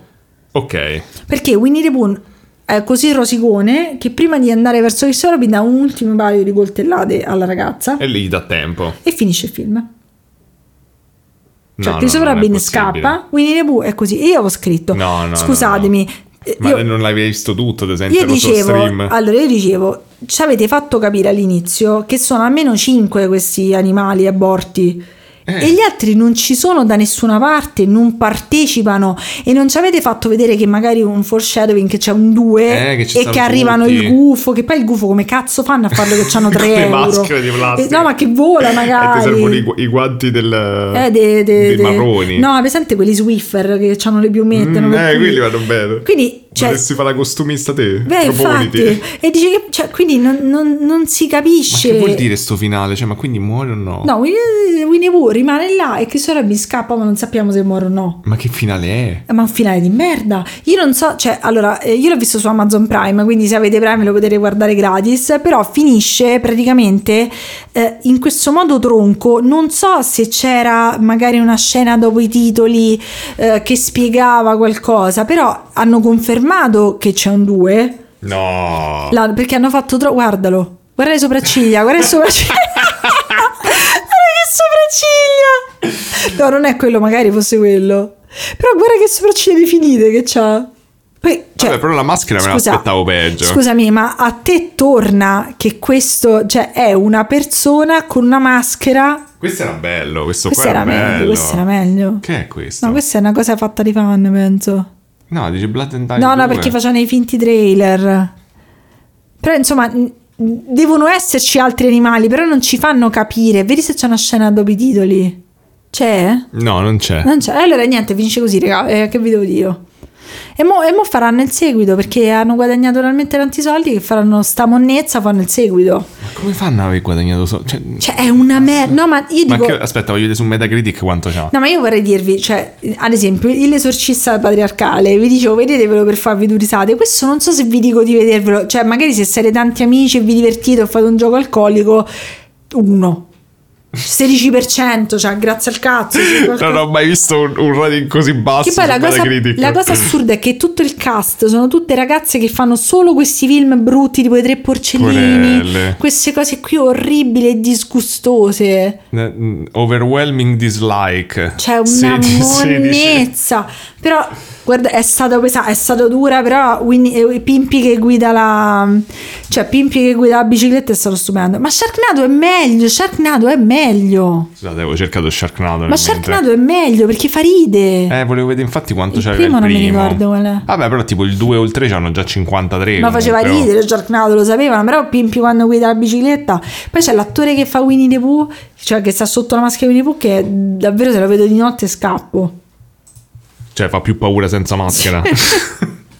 Vabbè, niente, ho finito, raga. L'abbiamo fatta. Dalla prossima volta tutto torna, tutto torna normale. Vabbè, secondo me comunque dai il meglio quando vedi cose che ti fanno veramente schifo, Madonna devo mia, dire. Che eh. monnezza. Cioè, quando ho visto quella che veniva spogliata da Winnie Pooh, e poi non si mangiano nessuno. Cioè, tu stai buttando tutto cibo. Cioè, o loro si È, nutrono lo- di cose avariate. è la piaga del nostro, del nostro periodo, lo Però- spreco alimentare. Però è davvero, ve- cioè, è proprio vero che Christopher Robin gli ha fatto un favore ad andarsene perché lì hanno creato una società, hanno Eh, creato, hanno eh messo sì, perché l'elettricità. imbrigliava troppo comunque col, col suo fiato sul collo. È terribile, guarda. Ma il regista che cos'altro? Niente, solo questa monnezza di merda. Ok. Cioè, questi film di monnezza di merda. Perché poi, cioè, a me dispiace perché ci sono un sacco di bellissimi film horror, ma la gente quando pensa agli horror pensa a questo.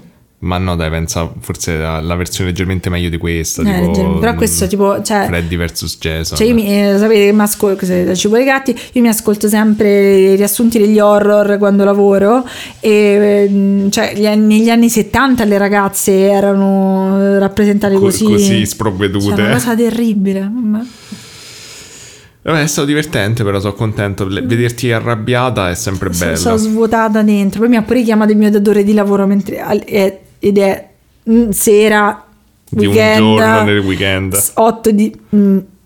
8 di... mm, non posso dire niente. Mm, Vabbè, raga, spero che abbiate deciso di iniziare l'anno con brivido coatto.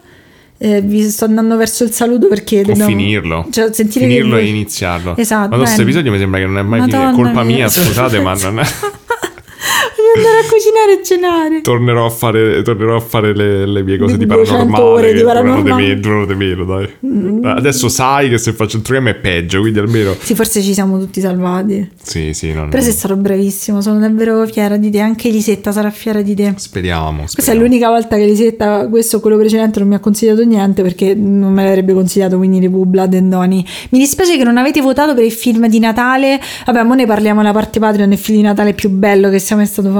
sì, non so se gli fate sentisse un'altra cosa del film, però No, effettivamente. no, no, bello. non riassumiamo il film, però ne parliamo Sì, parliamo nella parte Patreon, se siete anche voi padri. Parleremo anche di altre cose meravigliose nella parte Patreon. Io me la metto sulla cena. E come devo fare la parte Patreon? Come fai? Non, pu- non puoi venire con me con Eh, il non microfono. posso portare Tipo le iene, capito? Vabbè, ciao belli. Vabbè, basta, sempre a secco così, dai, più veloce, più... No, un oggi- abbraccio, un oggi abbraccio una- ai nostri guarda, ascoltatori. eh, Grazie a tutti quelli che ci scrivono, grazie a quelli che ci sognano, che sono vero, tante gente persone. Grazie alle persone che ci mandano i meme, le cose. Non- non in A modo volte- strano. No, no. A Però volte... comunque non ci hanno detto ancora. Esatto, a volte, cioè, a volte eh, facciamo un po' in ritardo a rispondere, abbiate pazienza, sono da sola a gestire i social, ogni tanto mi perdo qualcuno, ma io leggo tutto. Io mi perdo tutto, quindi E sono dav- sono- siamo davvero contenti e orgogliosi di avervi nel nostro pubblico. Grazie pure... mm, Non ci guadagniamo un cazzo, lo facciamo per, per il rapporto umano. Beh sì, ci guadagniamo, ma tanto non li tocca Giulia. Eh, E no, io non- parlo per me, Non lo definirei te. come guadagnare comunque. Esatto. Ehm, eh, però grazie pure che ci dite i vostri lavori che a me mi intrippa sempre quando fate Sì, dei ci lavori. raccontate, c'è scritto una persona che fa vende scarpe che, no, che aggiusta, scusa, calzolaio che ha dato manforte a Daniele Sì, Seghetti. esatto, me l'ero scordato, grandissimo, grazie. mi ha Passami l'acqua intanto. Mi ha dato manforte sul fatto che le Birkenstock fanno schifo, lo dice un professionista, lo dice. Meno male che mi hai ricordato tu di- che c'avevo questo proiettile contro di te che stavo dimenticando. Eh, dopo Winnie Pooh non- la mia Mi ha, da- mi ha più autorizzato senso. a poterlo dire. Vabbè, andiamo alla parte padre. E vabbè, quindi... Ciao a tutti, grazie, un abbraccio, passate buone feste, divertitevi e ci sentiamo Fateci all'anno sapere- nuovo, oppure se già l'anno nuovo ci sentiamo al prossimo episodio. Fateci sapere se il vostro Natale è andato in merda così. non mi sa che l'anno nuovo per bene. forza. Ma non possiamo far uscire quando ci pare. No, no, è per ah, forza. ok, l'anno allora l'anno nuovo. Ciao. Ciao. Hey! Guardate, subito abbiamo dopo. rifatto. Esatto, abbiamo rifatto una volta perché prima era che la nostra energia era finita. Abbiamo cenato. fatto una cena a base di ramen e panettone.